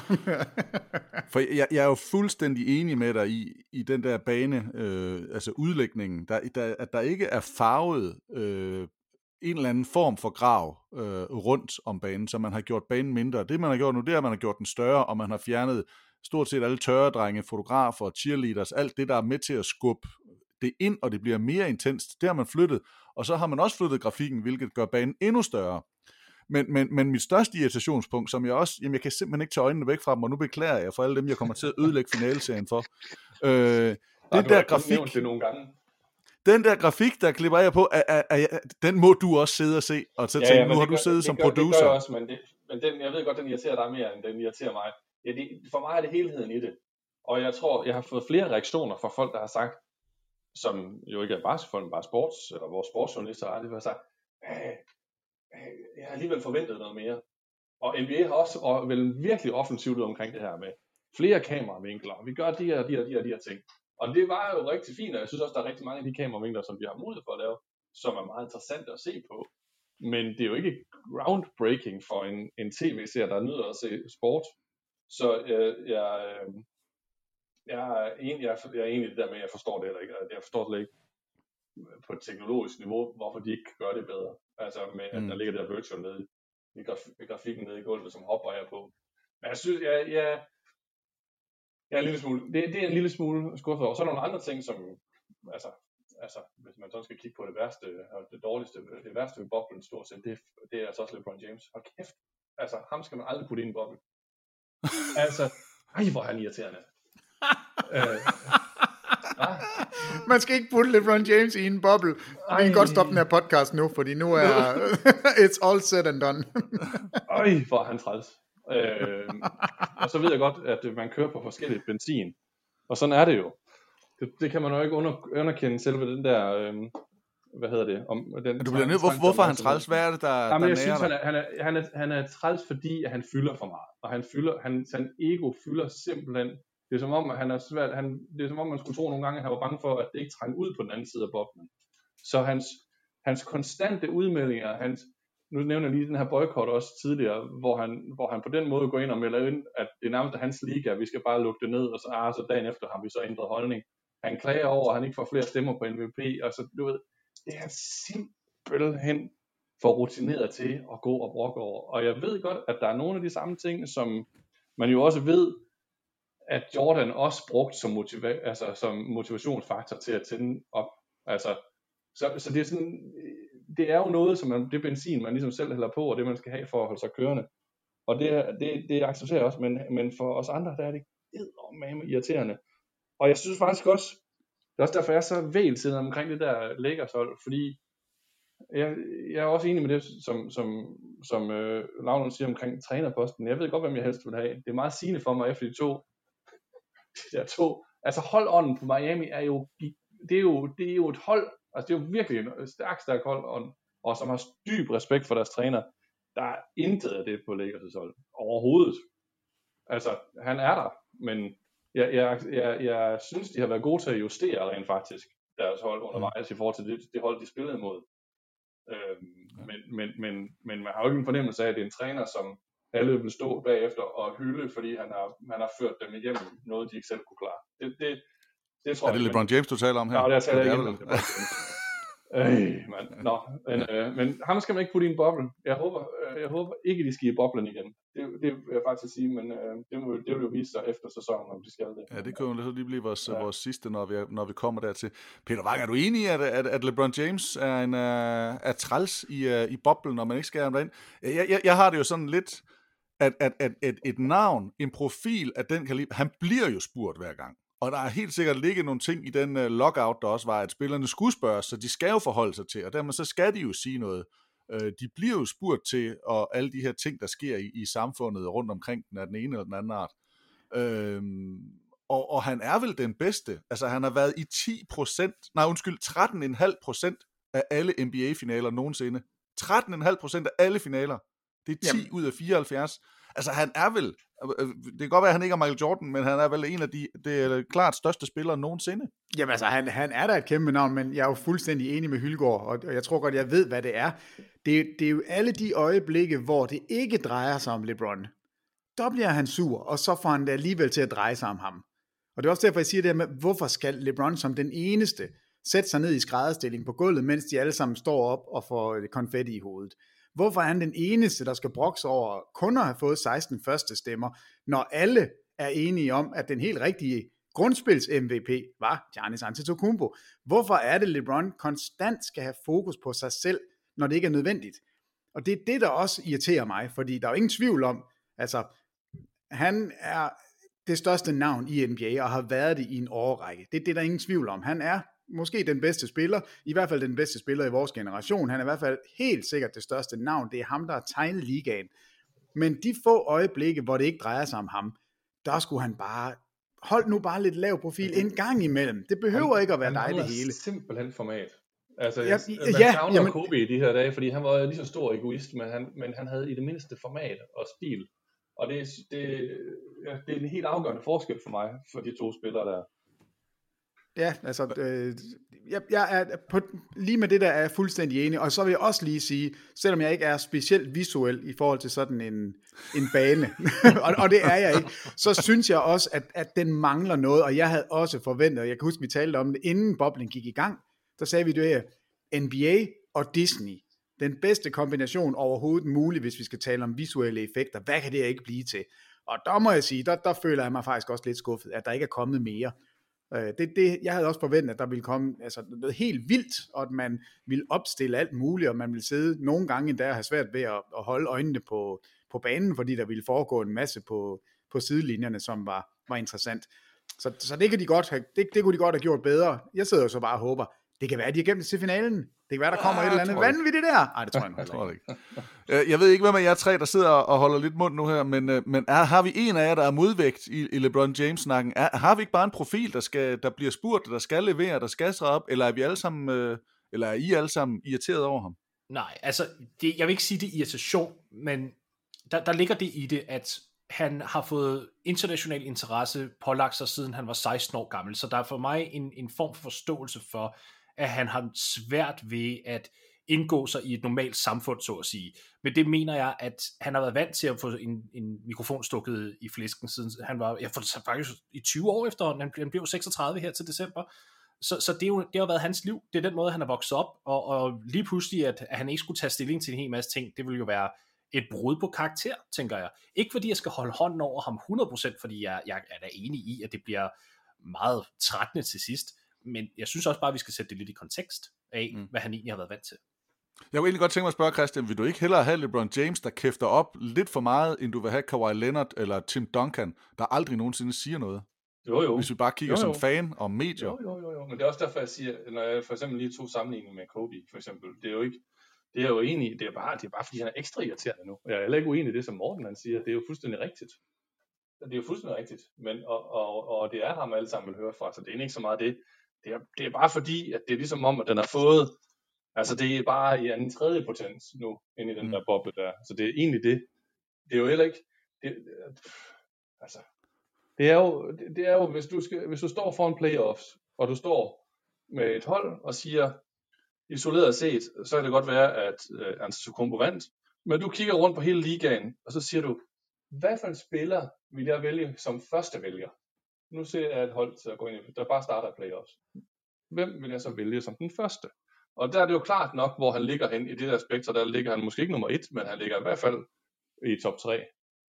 Øhm, og det synes, altså, så det er jo ikke det, er jo ikke det jeg, altså, det er jo ikke det, jeg er irriteret over. jeg er irriteret, men meget af det, der følger med, øh, mm. grundlæggende. Mm. Jeg synes, der er sådan en ting, og nu bliver det jo, altså, fordi nu bliver det også en meget stor harcelering over ham. Ja, men det er fint nok at men- lige få, få dig i gang med et rant. Det, ja, ja, det er jamen, det har jeg været god til fra start af i dag, fornemmer jeg. Men, øhm, ej, jeg synes jo, der er trods alt en ting, som man helt utvetydigt øh, øh, jo ikke kan se bort fra, som er, har været det, det aller, aller, aller, aller, aller bedste med boblen. Det er jo, at de har spillet hver eneste dag i god sendetid i de første lange, lange stykke tid i Danmark. Mm. Øhm, Altså, til seertallene er har jo gået været ned i. USA. Det har jo været, ja, det kan jeg godt forstå. Altså, det, det forstår jeg da godt. Det forstår jeg da godt. Altså, hvis du, det er jo det samme med, med håndbold i Danmark. Altså, der, der, der er jo også nogle andre vilkår, end det man er vant til. Og, øh, her, og hvis du så ovenikøbet sendte håndbold på et tidspunkt, der var dårligere end det, vi var vant til. Så det forstår jeg sådan set godt. Altså, som, som nationalsport i USA kan jeg da godt forstå, at de har været nedadgående. Men, men jeg siger bare, at isoleret for os, og for dem, der bare har været lidt fan af det i Danmark, der er det jo fantastisk. Og det der med at have noget hver dag, og vi, I ved det jo selv, vi har lavet det her i så mange år efterhånden, at det er jo unikt, og det kommer vi aldrig til at opleve igen. Altså, medmindre corona fortsætter i lang tid, de bliver nødt til at gøre det, men vi kommer jo ikke til at opleve den. Altså, at, vi, at jeg bliver spillet hver eneste dag i prime time, og vi havde så mange kampe, at vi blev nødt til at Jamen, det, er, kampe. det er uden Og sammenligning den bedste august nogensinde. Altså, der, der kommer aldrig så smuk og dejlig en august igen. Det kommer ikke til at ske. Og, og så, ja. Den, egen regning. Egen regning. Pryt, du, øh, du, øh, du sidder i, øh, i sportscenteret også nogle gange, og øh, er uddannet journalist. Når du så sidder og, eller hører det her, du er også NBA-fan, men hvis man bare kigger på det fra, fra sådan en nyhedsreporter-vinkel, er det, så, er det så skidt, at LeBron James han kæfter op på den måde? Øh, kan du godt forstå, at han bliver spurgt ind til, til de ting? Øh, er, er, er du lige så harcelerende, som, øh, som Christian er? Nej, det er, det, det er jeg slet ikke. Altså, og jeg, jeg synes ikke, det har været så slemt faktisk. Eller, så er det måske bare gået for mit hoved forbi, at han har udtalt sig om alt og alle. Men, øhm, men altså, det er da klart, det er, det er jo ham, folk vil høre fra. Det er ham, folk kender. Altså, øh, når man spørger folk rundt om, som ikke følger med i basketball, så kender de trods alt til LeBron James, ikke? Så øh, man vil jo gerne høre, hvad han siger. Og øh, jamen, det er jo, ja, altså, det må jeg bare sige, det er jo kæmpe plus. Altså, øh, det er jo, det er jo den type, vi savner i sports, i hvert fald øhm, meget i Danmark, kan man sige. Altså folk, der siger, hvad de mener, og folk, der øh, stikker, der stikker gården frem en gang imellem, ikke? Altså, øh, og det, Mhm. det gør han. Så, øhm, Som man siger. ja, øh, så- Sagde altså, du jeg- stikker gøjen frem, Jakob Prytz? Han er fra Fredericia. Ja, men altså, øh, ja, jeg synes kun, det er godt, må jeg sige. Jeg har, jeg, har ikke synes, noget problem med Jeg ham. synes faktisk ikke, han siger, hvad han vil. Altså, jeg, det, jeg synes jo netop, at han er politisk og kalkuleret øh, på det, så jeg, jeg er uenig med dig. Øhm, jeg, jeg, jeg synes jo, en øh, type som Jimmy Butler er meget mere ægte. Meget mere, meget, meget mere ægte, end, end LeBron er. Jeg er enig. Ja, men det kan godt Jeg være, at jeg ikke har været... Øh, ja, Altså, hvis, hvis vi tager et eksempel, øhm, og, og nu bringer jeg et, et lidt ømt øh, emne op, men, men for eksempel da efter Kobe øh, gik bort, hvor at, at Lakers-spillerne så tager, jeg tror det er deres første kamp tilbage efter ulykken, hvor LeBron så tager den der seddel op af lommen, og så smider han den ud, og så siger, I'm not reading this shit, og sådan noget. Det var jo, det, var planlagt på mig til. Jeg sad sammen med nogle amerikanere på det tidspunkt, og vi sad og snakkede om, det var sådan, vi, der var ingen tvivl om, at det var, det var planlagt, at han ville tage den der seddel op, og så smide den, smide den væk lidt som om, åh, nu skulle jeg komme med noget autentisk direkte fra hjertet. Altså, så der er den der manglende, øh, manglende ja, autenticitet, øh, tror jeg, omkring ham, så, som Hylgaard også er inde over. Det, det er det der med, meget er kalkuleret, meget er bygget op omkring nogle, nogle noget, nogle planer, tror jeg, fra ham og hans team, for at ligesom optimere hans brand. Så der vil jeg og, han, være helt og enig. han har ikke haft godt af at være alene med sig selv alt for meget i den, i den her boble. Det, jeg, jeg, jeg tror, at det er kalkuleret, men jeg tror faktisk for at give underbygge det, du siger, Christian, han, jeg tror, at fordi han normalt er så kalkuleret, nu er, han, nu er han i den her boble, og så har han bare brug for at sige noget, fordi han ikke har andet at lave. Og så kommer han til at sige nogle ting, som bare ikke, altså, det, det virker simpelthen øh, både uautentisk, men måske også alligevel lidt uigennemtænkt nogle gange. Øh, og lidt opmærksomhedskrævende, lidt som en treårig på gul stue, der bare øh, skal ses hele tiden. Og, og ja, nu skal jeg lade være med at begynde, for I har alle sammen kørt løs på, på, på det her, men jeg er også utrolig træt af ham. Og Men jeg synes, Peter den der, Ja, Jens. Ja, jeg synes bare, den der, den der Antetokounmpo MVP-historie, den er, den er utrolig sigende, fordi han anerkender jo i det samme interview, at han synes, at Antetokounmpo er den rigtige vinder. Han skulle bare ikke have vundet lige så stort over LeBron James, fordi det er der jo ikke nogen, der gør. Altså, hmm. altså, så I, altså, I er nødt til ikke at forholde jer til, hvor god Antetokounmpo har været, men bare hvor god han har været i forhold til mig, men jeg har alligevel også været rimelig god. Men sagde Steph Curry ikke også det, da han ikke blev unanimous, hvor der manglede én stemme? Var han ikke også ude? Har vi ikke lige siddet og rost øh, Michael Jordan for at tage alle konkurrencer op? At hver evig eneste gang, han ikke vandt noget, selv fra en bordtennisturnering i preseason, jamen så, så, så var det det, der var hans konkurrenceelement. Altså, jo, hvis, men jeg, hvis der var men, nogle men, modstandere, der sagde et eller andet, så brugte han bare den lille bid, om end at det blev fuldstændig fordrejet ind i hans hoved, bare for at have noget, men, noget konkurrence. Men, men jeg synes, forskellen ville være, at Michael Jordan ville ikke have anerkendt, at Antetokounmpo var den bedste. Han ville have ment, at han var den bedste, eller også ville han ikke have sagt noget. Ja, nej, og så her, tiden, tror jeg, Lavlund. Fordi at, at, at, øh, hvad kan man sige, talerøret er meget større i dag. At, og ja. ikke, ikke mindst ind i en boble. Altså, så bliver det jo seriøst en trakt, du råber ud af. Øh, fordi øh, at, at på, altså, hele mediebilledet er anderledes end dengang, hvor, hvor Jordan, fordi Jordan, det kunne blive en notits i en artikel på en, en avis, ikke også? Altså, selvfølgelig var der tv også dengang, men dækningen var jo slet ikke i samme grad. Så, så man kan jo selvfølgelig sige, det har du måske ikke det helt reelle billede af, hvordan det har været, hvis Jordan han har været i, i, i dagens NBA i forhold til lige den der del der. Men det ændrer sådan set ikke min holdning til øh, LeBron i forhold til, hvordan han fylder meget. Det, det er bare som om, han står og råber af, i en trakt ud af. Peter Wang og Morten Stig, I, uh, I har kigget. Morten Stig, du har elsket uh, Chicago Bulls, og, og Peter Wang, du har i hvert fald fulgt NBA længe nok uh, til også at kunne udtale om den her. Michael Jordan, hvis han havde været med i dag, havde han været mere Kawhi Leonard end LeBron James? Um, det er et godt spørgsmål. Han har nok ikke været mere Kawhi Leonard, det havde han ikke. Han, han havde udtalelser, det tror jeg. Altså, det er jo så svært at sige, fordi Twitter og Facebook og alle de her sociale medier, det er jo, det er jo en så overvældende kraft, der lige pludselig er blevet lagt på de her spillere, som, som simpelthen ikke var der førhen. Så, så det er enormt svært at sige, men jeg tror, Jordan han er, han er typen, som der i hvert fald dengang havde svært ved at holde sin kæft. Han talte hele tiden, og det, det, det tror jeg havde, havde øh, vist sig også i dag. Han havde haft en Twitter-konto, og han havde sagt alle mulige mærkelige ting. Han var nok også kommet i problemer med det. Øh, det, det er jeg næsten overbevist om, faktisk. Øh, så så jeg, jeg tror, han havde været mere LeBron end det. Og jeg vil samtidig også sige, jeg har personligt har egentlig ikke noget problem med det, som LeBron siger omkring MVP. Ikke fordi jeg er dybt uenig med ham. Hey, det skal slet ikke komme an på det. Men som vi selv siger, hvis det, hvis det, det kræver for ham at få motoren i gang, fint nok. Det, der er så mange spillere, der siger nogle hjernedøde ting hele tiden, at det der, det rammer ikke ind på top 1000 fra hvor jeg sidder. Så det har jeg som sådan ikke et problem med. Det, det er mere omkring, altså det, hele den her, skal vi sige, afgangse. Hylgaard sagde noget her tidligere omkring det der med, at LeBron kigger på NBA som værende sin liga.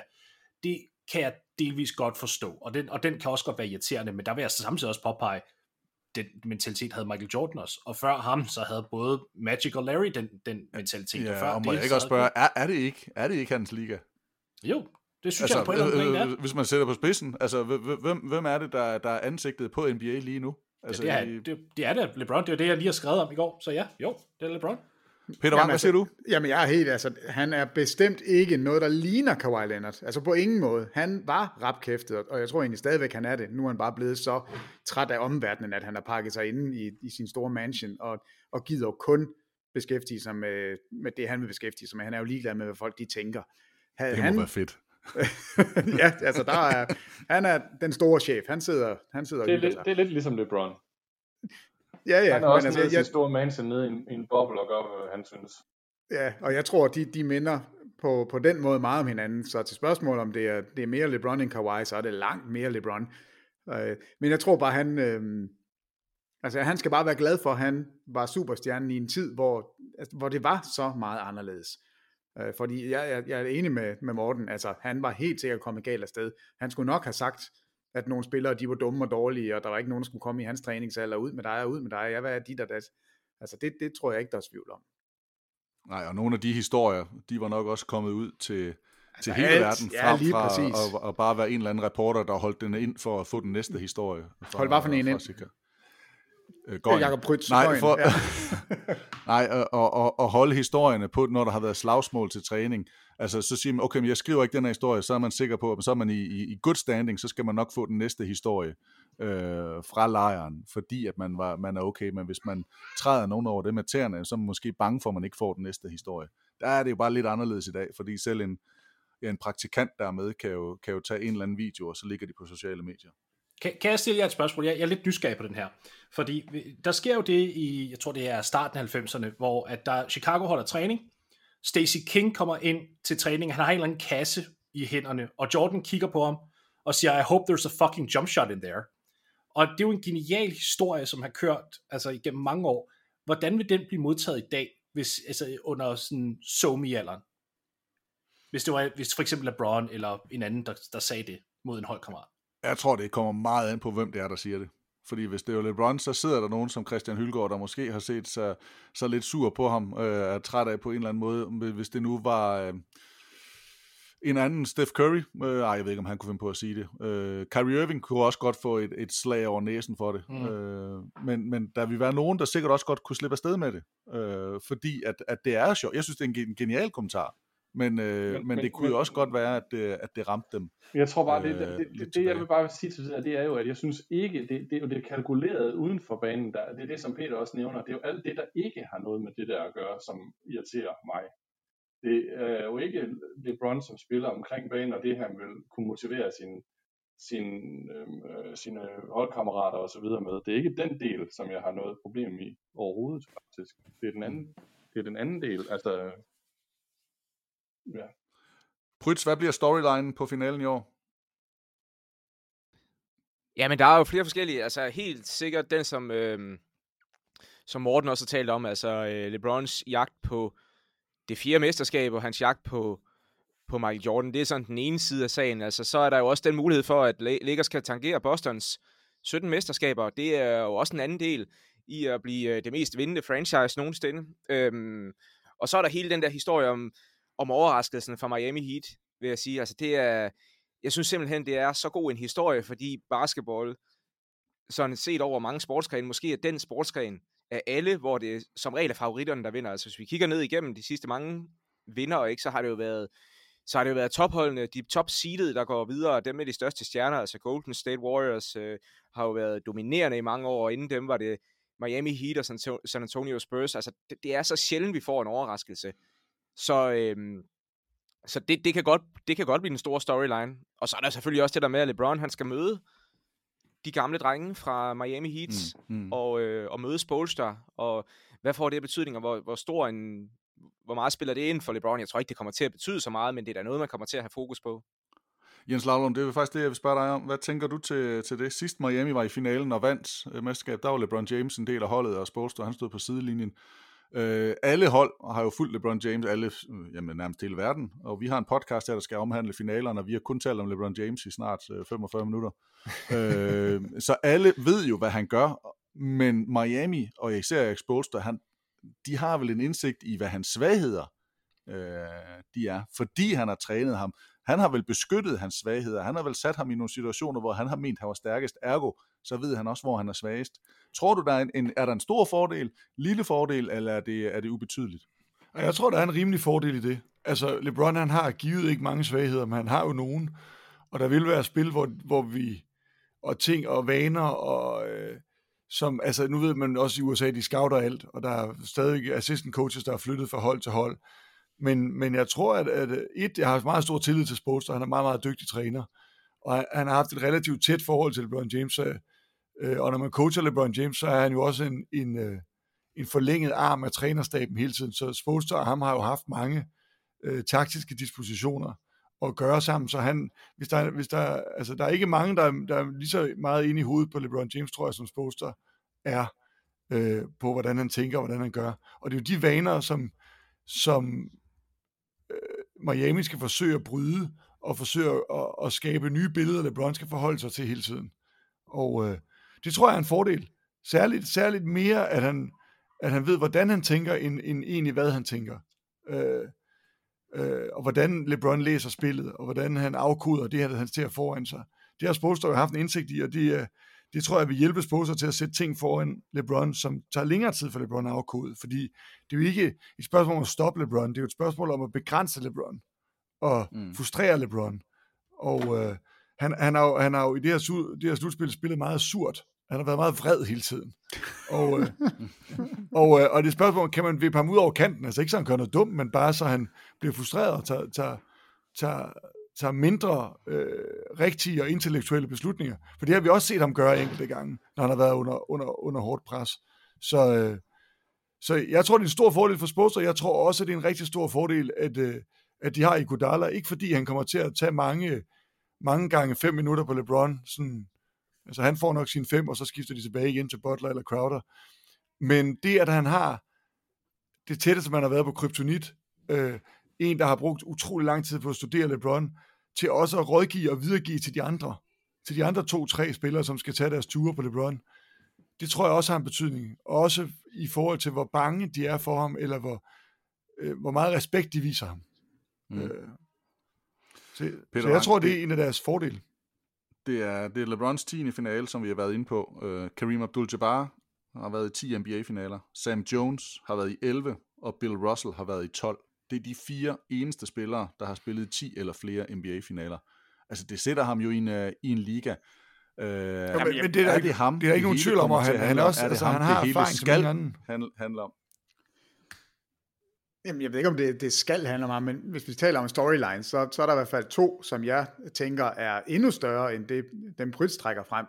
Og den ene, det er selvfølgelig, LeBron James kan blive den første bedste spiller på et hold, der vinder for tre forskellige mandskaber. Altså han kan blive Finals MVP for tre forskellige hold. Øh, og så tror jeg, at den alt overskyggende storyline, det er Pat Riley imod LeBron James. Altså hele den historie omkring brudet, altså først da han kommer til Miami i 2010, og brudet med Miami i 2014, og det forhold, som aldrig er blevet forsonet igen, øh, den kommer til at fylde enormt meget, og det bliver så sjovt at se, øh, hvordan det kommer til at udspille sig.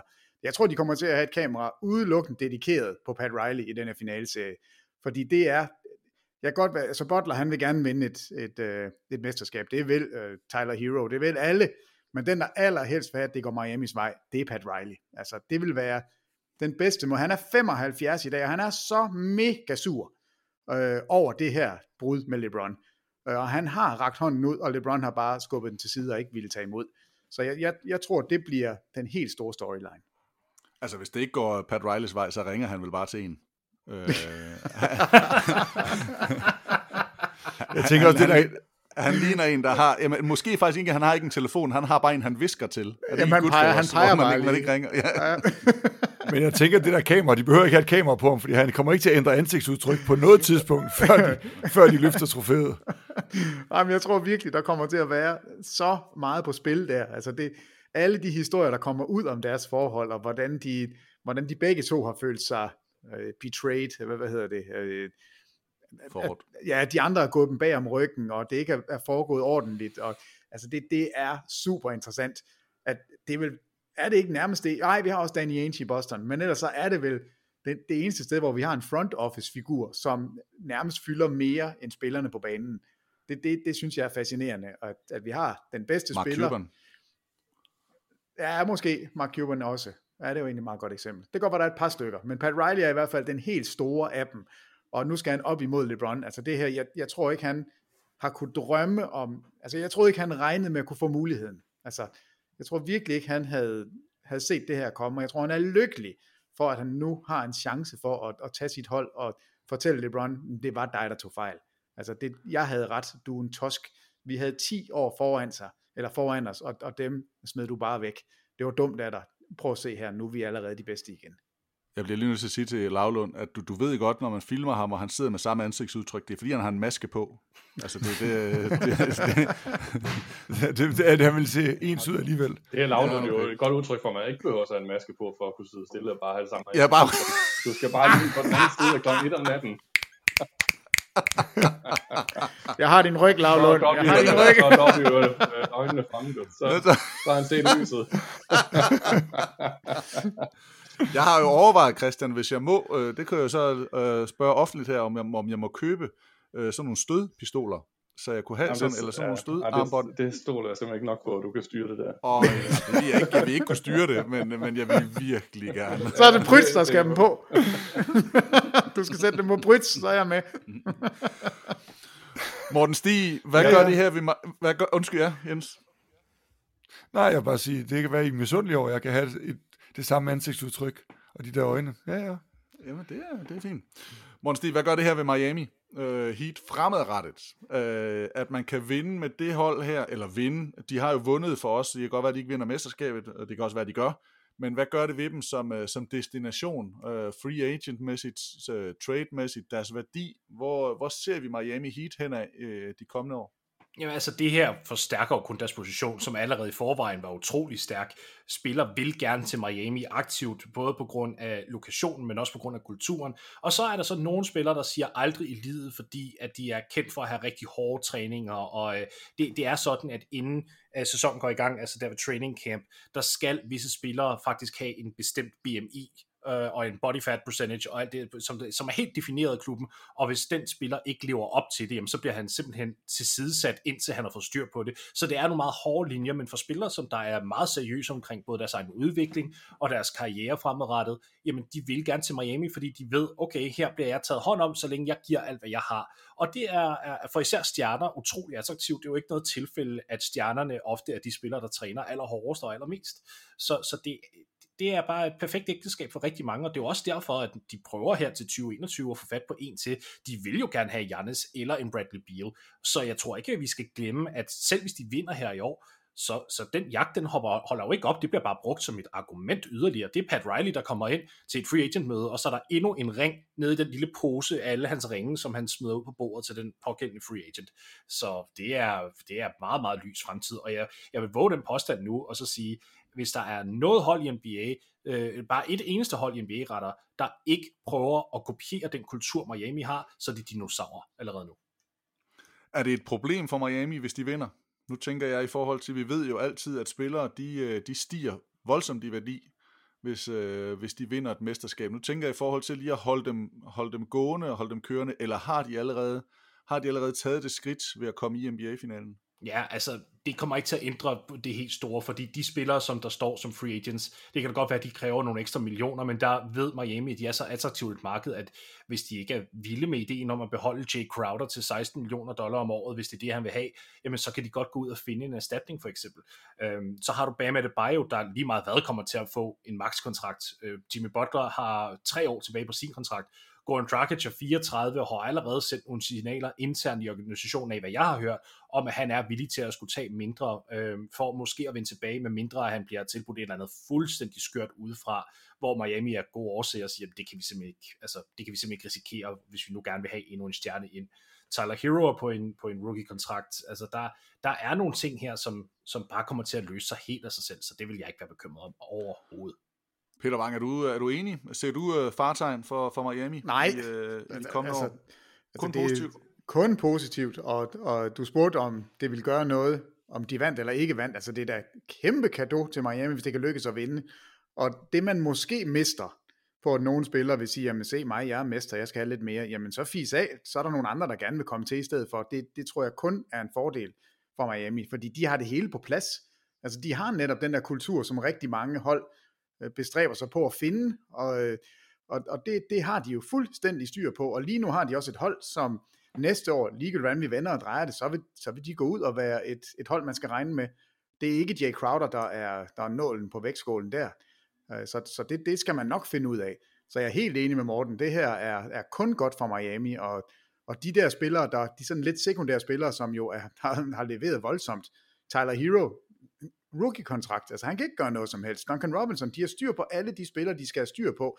Og vigtigst af alt, så har de en Jimmy Butler, som er altså, som jo har vist, at han hører til i Miami. Det er det hold, han skal spille for. Det er den organisation, han gerne vil repræsentere. Og det, det betyder alt, at din bedste spiller, det, altså talerøret for holdet, køber ideen om, hvordan det skal være. Og det har Jimmy Butler gjort, så når man kommer der til, så kommer man der til, fordi man ved, hvad der er. Man er aldrig i tvivl om, hvad Miami står for. Det vil de heller ikke være næste år. Men, men gjorde Jimmy Butler ikke også det i Chicago? Og tænkte man ikke bare, ham her, det er indbegrebet af en Chicago-spiller? Altså, jo, indtil Chicago, de, øh, de viser sig, men der skal du nok spørge Morten, øh, men altså Chicago har jo ikke taget nogen gode beslutninger, før de skiftede front office ud og fået en ny træner i år. Ellers er der gået 10 år, hvor de ikke har taget en eneste rigtig beslutning. Og Bingo. det er Jimmy Butler jo lidt under. Chicago Men... var mere eller mindre New York Knicks i sådan en 10-årig periode, hvor Knicks så har været sådan, de har været i næsten 40. Um, 40 år, Jens Lavlund!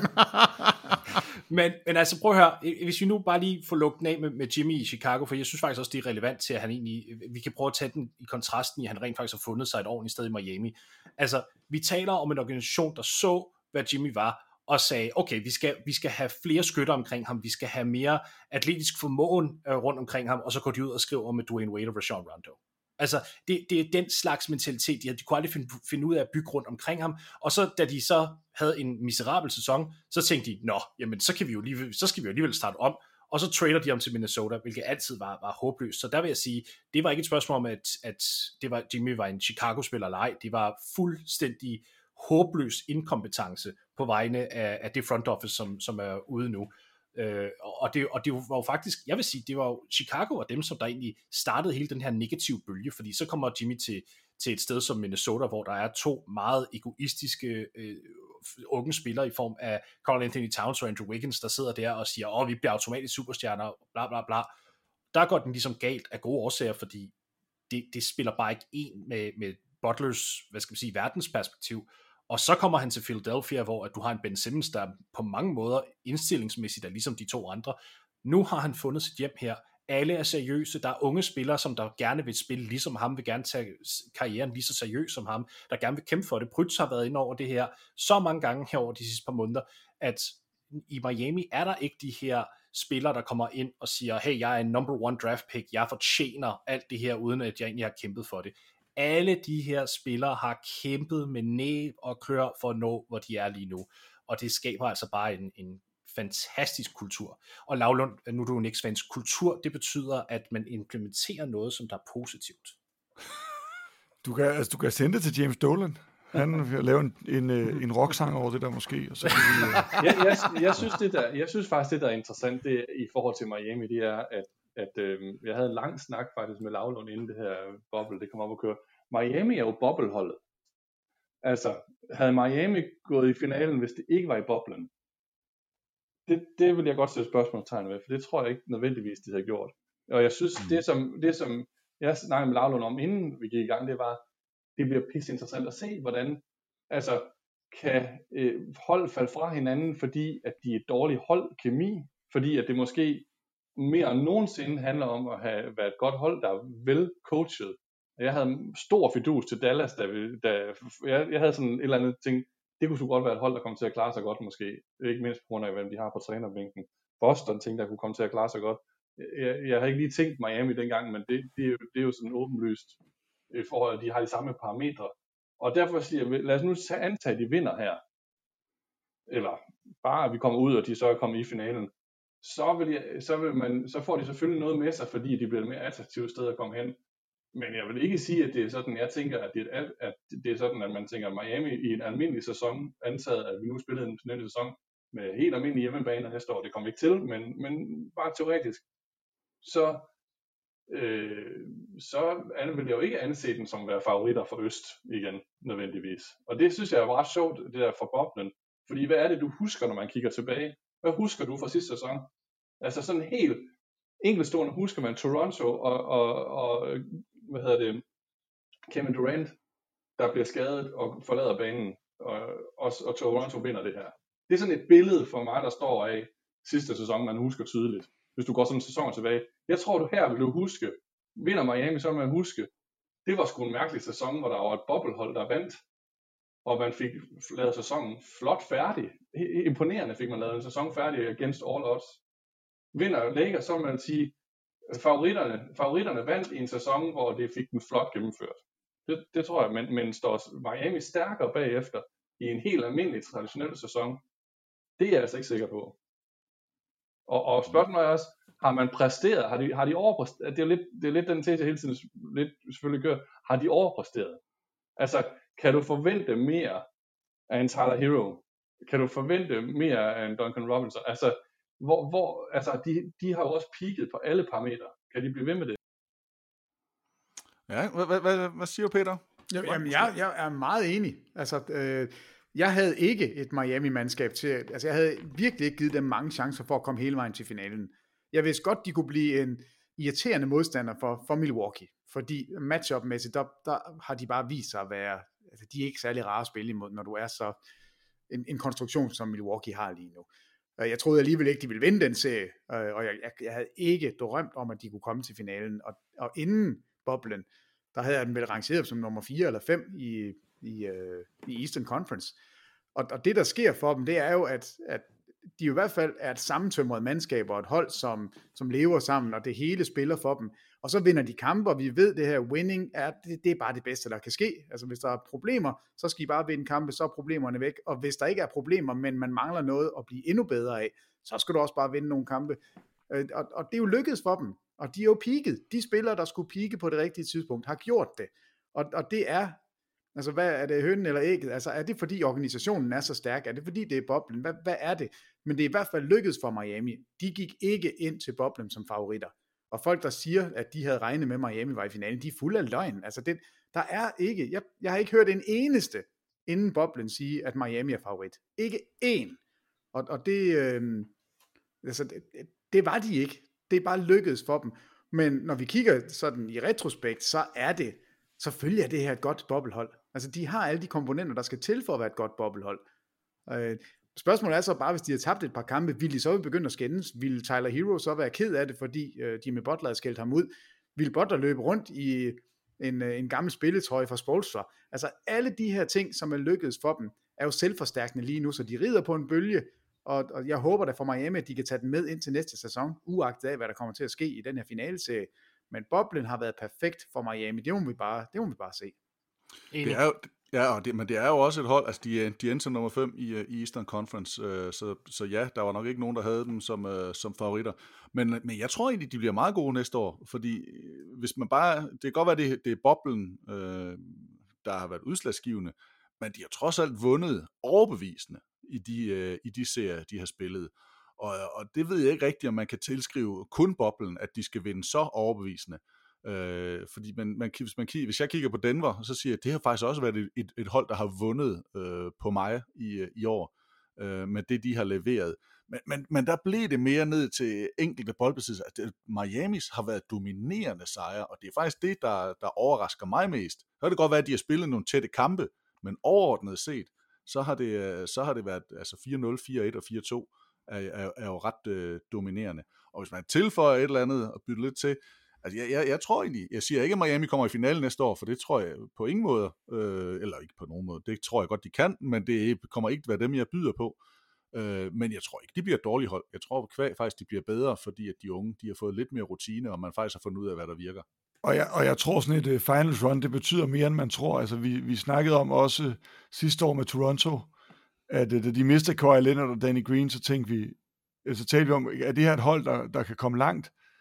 Og, uh, og det var et hold, der kunne komme langt selv. Altså, de har jo stadig dygtige spillere, men, men de spillere, som, som ligesom levede op i finalen, har jo taget det. Mange af dem de har jo beholdt det niveau. Altså Fred Van Fleet, det bedste eksempel, ikke? Som, som jo i år er trådt ind som en spiller, som nærmest til sommer bliver den, altså, eller i offseason bliver den, den mest eftertragtede free agent, der er øh, på, på markedet, og kom fra, fra nærmest ingenting før den her finale serie sidste år, men har jo bygget på den selvtillid og de præstationer, han har lavet i slutspillet. Øh, så jeg tror også for særligt de unge spillere, der er noget i at komme helt til finalen og få lov til at spille de her kampe mod øh, øh godt hjulpet af nogle, af nogle ældre spillere, som de kan bygge på. Jeg er til gengæld også enig med Christian, Christian i, at, at de havde nogle særlige parametre, som blandt andet Clippers ikke havde. Øh, i forhold til, hvad er det for nogle characters på holdet, hvordan er holdet bygget op, øh, øh, kan, kan, er der nogle spillere her, der, der vil have nemmere eller sværere ved at leve med sig selv i sådan en boble i, i, i, i mange måneder, ikke?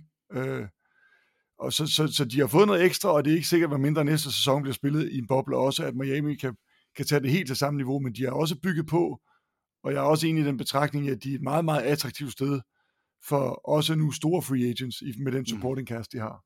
Godt. Skal vi lige prøve at tage en, en runde på, hvad vi, hvad vi tænker, der kommer til at ske næste år, øh, inden vi, øh, vi nærmer os en, en afslutning. Jakob Prytz, hvad, hvad tænker du? Vi har fået at vide, at de vil starte først juledag som tidligst. Så har vi fået at vide nu, at den er blevet rykket, så det tidligst bliver i, øh, i starten af 2021, at sæsonen den starter. Men vi har ikke fået noget at vide om boble-situationer, altså om det bliver små bobler, lokale bobler, hvor der vil være nogle hold, der kommer ind og spiller, eller om de vil spille i deres arena, eller på nogen måde. Så, så for vores vedkommende her, alle mand, så bliver det gætterier. Men, mm. men hvad vil du gætte på? Jeg tror, alt er i luften. Alle, alle bolde er oppe i luften lige nu, kan man sige på en eller anden måde. Øhm, det er jo nok, jeg tror også, det har jeg haft op at vende i en tidligere podcast, det der med, at det er jo, det er jo umuligt at putte dem ind i en boble over en hel sæson. Altså, så skal det være to måneder til at starte med, og så måske to måneder igen senere på sæsonen og sådan nogle ting.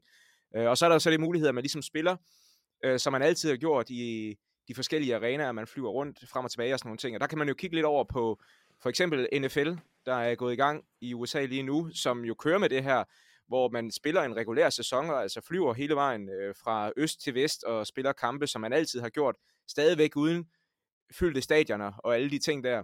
Men altså, hvis det lykkes for dem, uden øh, de helt store øh, smitteudbrud og alle de ting der, så kan det jo godt være, at man kigger lidt over og siger, det kan vi også prøve at gøre i, i NBA. Jeg håber jo faktisk lidt, at man, man flytter sæsonen på en eller anden måde. Jeg synes, det har været super fedt at have basketball over sommeren. Det, har, det er vi jo sjældent vant til, medmindre der er OL eller VM eller nogle af de der turneringer. Men det der med at få, øh, få topbasket i, i august måned og september og sådan nogle ting, det synes jeg er super fedt, fordi der ligesom er et, øh, altså især hvis man kan komme til at spille i juni og juli måned, hvor der er lidt et vakuum, uden alt muligt andet øh, sport, altså øh, mange af de andre sæsoner ligger jo døde der, altså fodbold, håndbold, øh, you name it, også i USA ligger det nok bedre i virkeligheden for NBA over for NFL, som ellers er øh, den helt store konge derovre, altså dem, der trækker flest tilskuere, så måske åbner det her for, at man sådan fremadrettet kan sige, så kører vi NBA-sæsonen fra, lad os sige, januar, og så ind til oktober, som man jo slutter i år. Det, det synes jeg kunne være spændende at se, men, men jeg har ikke sådan et reelt bud på, hvad man kommer til at gøre. Christian Hylgaard, hvordan er forpligtelserne? Øh, ikke i, i nødvendigvis de kontrakt, kontraktuelle mellem NBA og, og TV2, men, men sådan men, men, men når man nu laver en aftale som tv-station med en, med en liga, øh, hele det her med, at de skal, de, de er jo et eller andet sted forpligtet til at lave noget. Hvor meget får I at vide, får vi at vide, yeah. om øh, hvornår man starter og hvordan man rykker?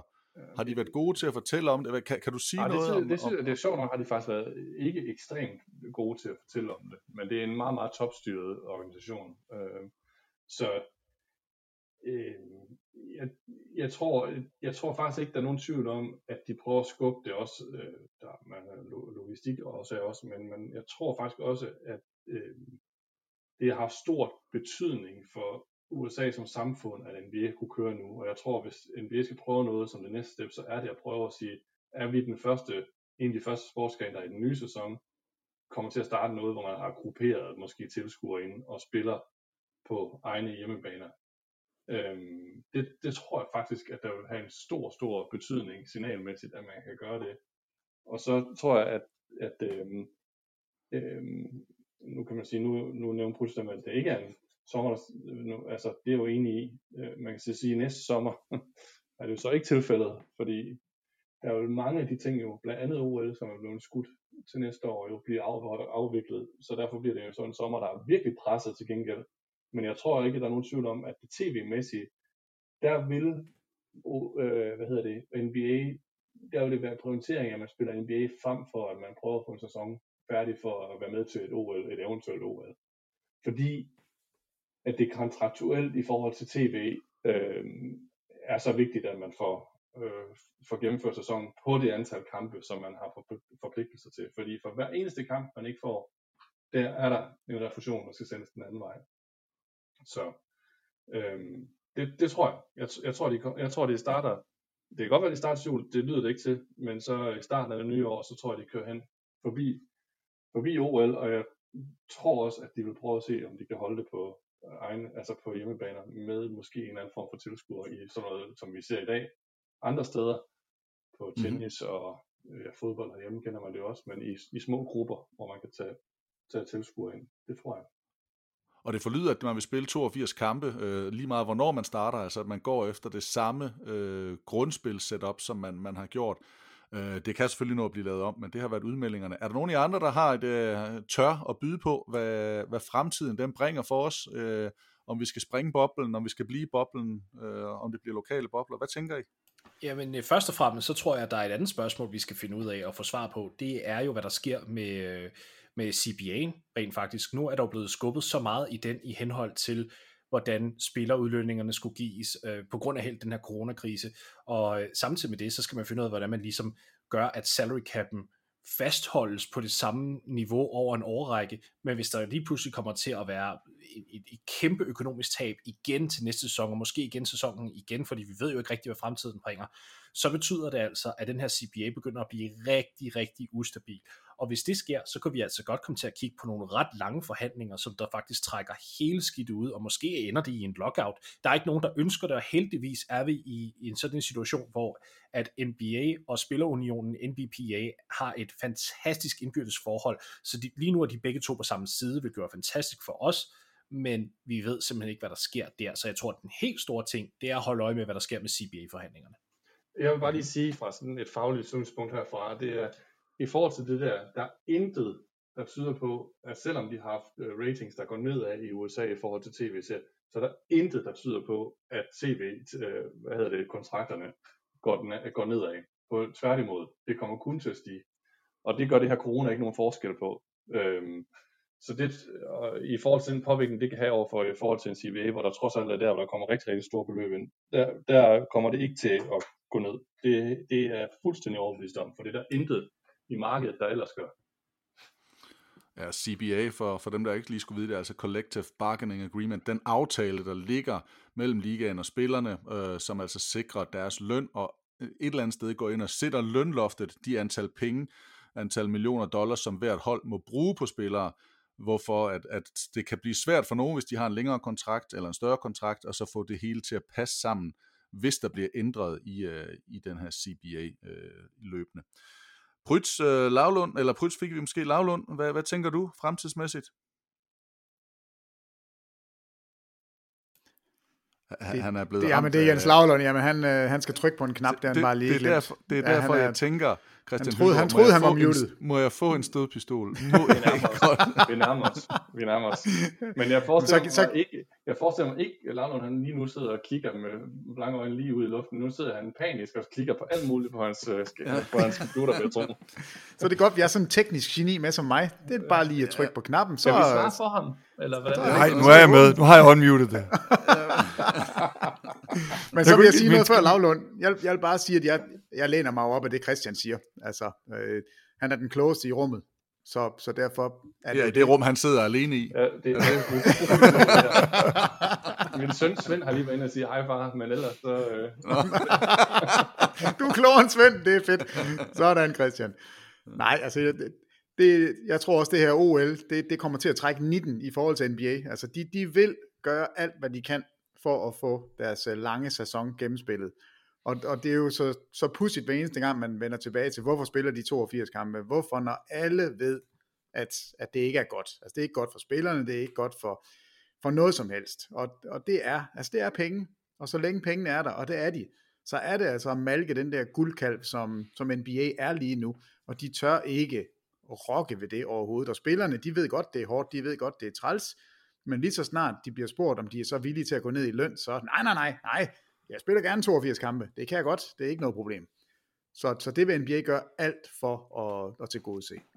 Lav, du skal lige have lov. Øh, forventninger?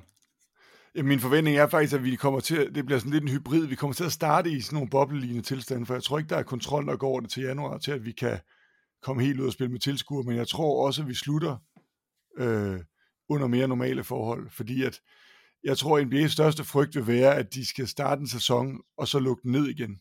Altså, så de er nødt til at starte med noget, de ved, de kan, de kan, de kan gennemføre, så der vil komme, tror jeg, nogle lokale bobler, hvor man får spillet et antal kampe, øh, og så vil man gradvist bevæge sig over mod noget, hvor der kommer tilskuere. Øh, fordi der har simpelthen været for mange tilbagefald, ikke lige i NFL endnu, men i de, i de andre sportsgrene.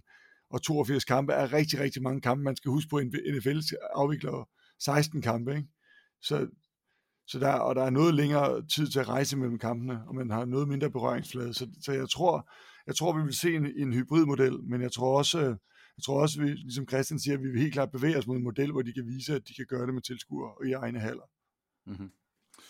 Godt. Vi nærmer os en, en afslutning. Er der noget, vi skal have med øh, omkring NBA-finalerne, som altså starter onsdag nat, natten til torsdag, så spiller de kamp 2 fredag nat, så spiller de kamp 3 søndag, spiller de tirsdag, fredag, søndag og tirsdag.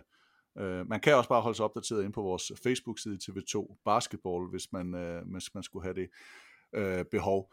Men, øh, men altså søndag nat kl. 02.30 starter vi op. Jakob Prytz, han sidder klar som, øh, som vært i en halv time studie. Prytz, skal du lige have lov at sætte et par ord på, hvad, hvad kan vi forvente os af de her halvtimes studier som, øh, som optakt op mod, øh, mod finalerne? Hvad er det, du vil, du vil gå efter? Jamen til den første, der skal vi jo sådan set bare snakke om det, vi har snakket om i dag. Øh, bare på en halv time, så jeg skal jo have, øh, have Lavlund og Peter Wang kortet lidt ned i forhold til, hvordan øh, jeg har hørt fra dem i dag. Men, altså, Men det er der, jo, jeg er friskest. Ja, midt om natten, den ja. første halve time. Men altså, øh, jo jo, men vi kommer jo til at gå lidt ned i dybden øh, på de forskellige serier. Så jeg vil sige, første gang, der, der, der tager vi lige den helt store øh, generelle kig og, og maler med de store penselstrøg øh, over hele serien. Men når vi løber hen i serien, så kan vi godt øh, dykke ned i, i sådan også detaljerne og øh, sådan de der lidt mere ukendte spillere, hvor vi, øh, vi taler om og så får vi øh, gæster på besøg, altså øh, spændende gæster. Jeg ved ikke, om hvor meget vi sådan kan røbe lige nu, men altså, øh, der kommer Og lidt ind fra godt nær og røbe, at, at Nikolaj Jakobsen, dansk la- håndboldlandstræner og stor Los Angeles Lakers-fan i øvrigt, han kommer forbi til kamp 3. Ja. Og, øh, og vil meget gerne tale både taktik, men også hans Lakers fandom. Så det kan godt ske, at øh, jeg, jeg ved faktisk ikke, hvor stor LeBron-fan han er, men om han kommer i clinch med Hylgaard, det, det ved jeg faktisk ikke. Mm. Det finder vi ud af i hvert fald, men altså, øh, vi skal i hvert fald prøve ligesom at give det et ekstra lag ved at, øh, at grave dybt og, og komme med nogle af de der ting, som der ikke lige bliver tid til i løbet af en kamp øh, i den der halve time hver gang. Så kan jeg også godt fortælle, at Søren Strøm, han kigger forbi, og han er en freestyle rapper, så det kan man også glæde sig til, hvis man er, hvis man er i nogle af dem, der synes, det er, det er fedt. Peter Wang, øh, får du sovet? Får du gjort dig klar? Er du Er frisk du- til Jamen, jeg har, at køre på? Jeg har ikke sovet så meget i, øh, i lang, lang, lang tid. I går, der gik jeg tur med hunden og kom hjem, og så ønskede jeg bare sådan, klokken den var over 8, fordi jeg har sådan en mental blok. Jeg må ikke gå i seng før klokken 8. Så øh, Morfar. efter, 20, efter 20.00, der må man gerne, der må man altid gerne gå i seng, og det, det var den så ikke helt. Så jeg var nødt til lige nusse lidt rundt i et kvarters tid, før jeg måtte, måtte gå i seng. Men ja, jeg, jeg får sovet, og det er så fedt. Altså, det, det kan jeg faktisk godt lide. Jeg synes at sove, det er godt. Det er også dejligt at, at, at køre langt, hvor man ikke sover så meget, men det, det, er- der er noget værdi i at sove, det er der faktisk. Det er godt. Og Lavlund Kollektivet øh, i et zoologisk have, skulle jeg til at sige. Det, øh, det, det står stadigvæk. Alt er godt. Ellers så er sender hun en morgen. Ja. Ja. Alt er godt. Jeg får ikke sovet helt lige så meget som Vang, men jeg skal også kun lave hver anden kamp, så må ikke, må ikke det går godt for mig. Ja, Også. det, det er jo sådan, at, øh, at Lavlund er på kamp 1, og så kommer Jesper Hauge ind og, og laver kamp 2, og så, så bytter I så, så fremdeles derhen af. Prytser med hele vejen, jeg med hele vejen. Og Morten Stig, du kommer også til at, at sidde og, og følge med og, og være med hele vejen. Er der noget sidste ord, du vil have med? Er der noget, som, som I ikke har været inde på, som fejnsmækkerne, de skal især holde øje med i, uh, i finalen? Jamen altså, jeg, jeg synes måske ikke, vi har været synderlig meget ind over sådan taktik og strategi. Vi har været lidt inde på det hister her, men, men noget af det, som jeg Altså, tænker... det er lige Peter Wangs ånd. Det er lige Peter Wangs Jamen, så skal man næsten undgå det. Hvad hedder det? Men, men jeg tænker jo lidt, altså vi, når, når man sidder og kigger på sådan en finaleserie, så har man måske også en gang med tendensen til at overanalysere. Så går man helt ned til 15. mand, og så siger, åh, den her 15. mand skal gøre X for, at de her vinder. Jeg tror faktisk også, det, hvis fra Miamis perspektiv, så kommer det her ned til én ting. Kan man tvinge LeBron og Davis ud og skyde jump shots, så har man en god chance. Det er det ja. eneste, jeg vil sige. Godt. Og Hylgaard, har Ja. du et, øh, et sidste ord? Du fik lov at starte, så nu får Ja, du også tak. lov at slutte. Tak. Jeg vil bare sige uh, til Lav og, og Vang, det vil være rigtig, rigtig fint, hvis I bare sover, ikke er aktive på andre måder, øh, med noget bold eller et eller andet andet, fordi det vil også give værdi til os andre i tv-produktion. Men ellers så er jeg jo så, Der, der er jo nogen, øh, Christian, der mener, at det faktisk giver værdi, når Peter han møder op og ligner en, øh, en katten af tynden, hvad skal man sige, en fast der er forskellige blå øjne, og hver gang vi sagt, nu stopper du. Og så går der en rumtid, så møder han op midt igen. Men, øh, Det, det sker ikke i år. så nu skal, du heller, nu skal du heller lige rundt et kvarters tid, før du går i seng. Altså. Så falder han over hjemmeskoene. Ej, nu er jeg jo i den heldige øh, position, at jeg jo øh, i mange år efterhånden kunne sætte mig lidt og, og kigge og evaluere på det fantastiske stykke arbejde, jeg alle sammen laver. Så øh, det vil jeg glæde mig til, og så vil jeg glæde mig til, at vi skal for de lidt mere indvidede måske indfri øh, den der bøde, bandebødekasse, som I har bygget op igennem årene i podcast. Nu er jeg jo endelig fået lov til at være med, og det er første gang, jeg ligesom har mulighed for at sige, at det vil jeg glæde mig til. Fordi I henviser tit til den, men jeg har ikke set noget til den. Du har sagt skue i dag. Det Jamen, koster en krone. Ligger jeg en lille, øh, så ligger jeg en lille bitte andel i. Var det LeBron, eller var det Boston, eller hvem var det nu, det var? eller var det Lavlund? Godt. I skal have, have tak for ordene. Øh, Jeg konkluderer, at øh, Los Angeles Lakers de vinder 4-1 i, i finalen, for det har I sagt. Lavlund han giver Boss, eller Miami en sejr, Vang, han går med Lakers, Morten Stig går med Lakers, Christian Hylgaard går med Lakers, og Prytz går med Lakers, altså 4-1. Lavlund var dog i en 4-3. Det samme var Peter Wang med modsatte fortegn. Morten Stig tror på 4-2 til Lakers. Christian Hylgaard 4-2, 4-1, lidt vævende. Øh, og Jakob Prytz var vist også lidt frem og tilbage, men ender også på 4-2 samlet. Og personligt, hvis jeg skal være, jeg tror Peter han kaldte det nålen på vægtskålen, vi vil sige vægten, så, øh, så tror jeg også, at jeg går med en Lakers 4-1-4-2. Øh, så jeg øh, ligger mig i slipstrømmen fra den store leder, Christian Hylgaard. Mit navn er Thomas Bilde, og det her det var podcasten Den Store Finale frem mod øh, NBA-finalen, altså starter onsdag aften. Los Angeles Lakers mod Miami Heat. De øh, går løs, og du kan se det hele på TV2 Sport X, og selvfølgelig på TV2 Play. Vi håber, at I har nyt det her. Giv os endelig et like og en kommentar, og del det med dine venner, så de også kan blive klar til årets finale, og så glæder jeg mig til vi ses på skærmen.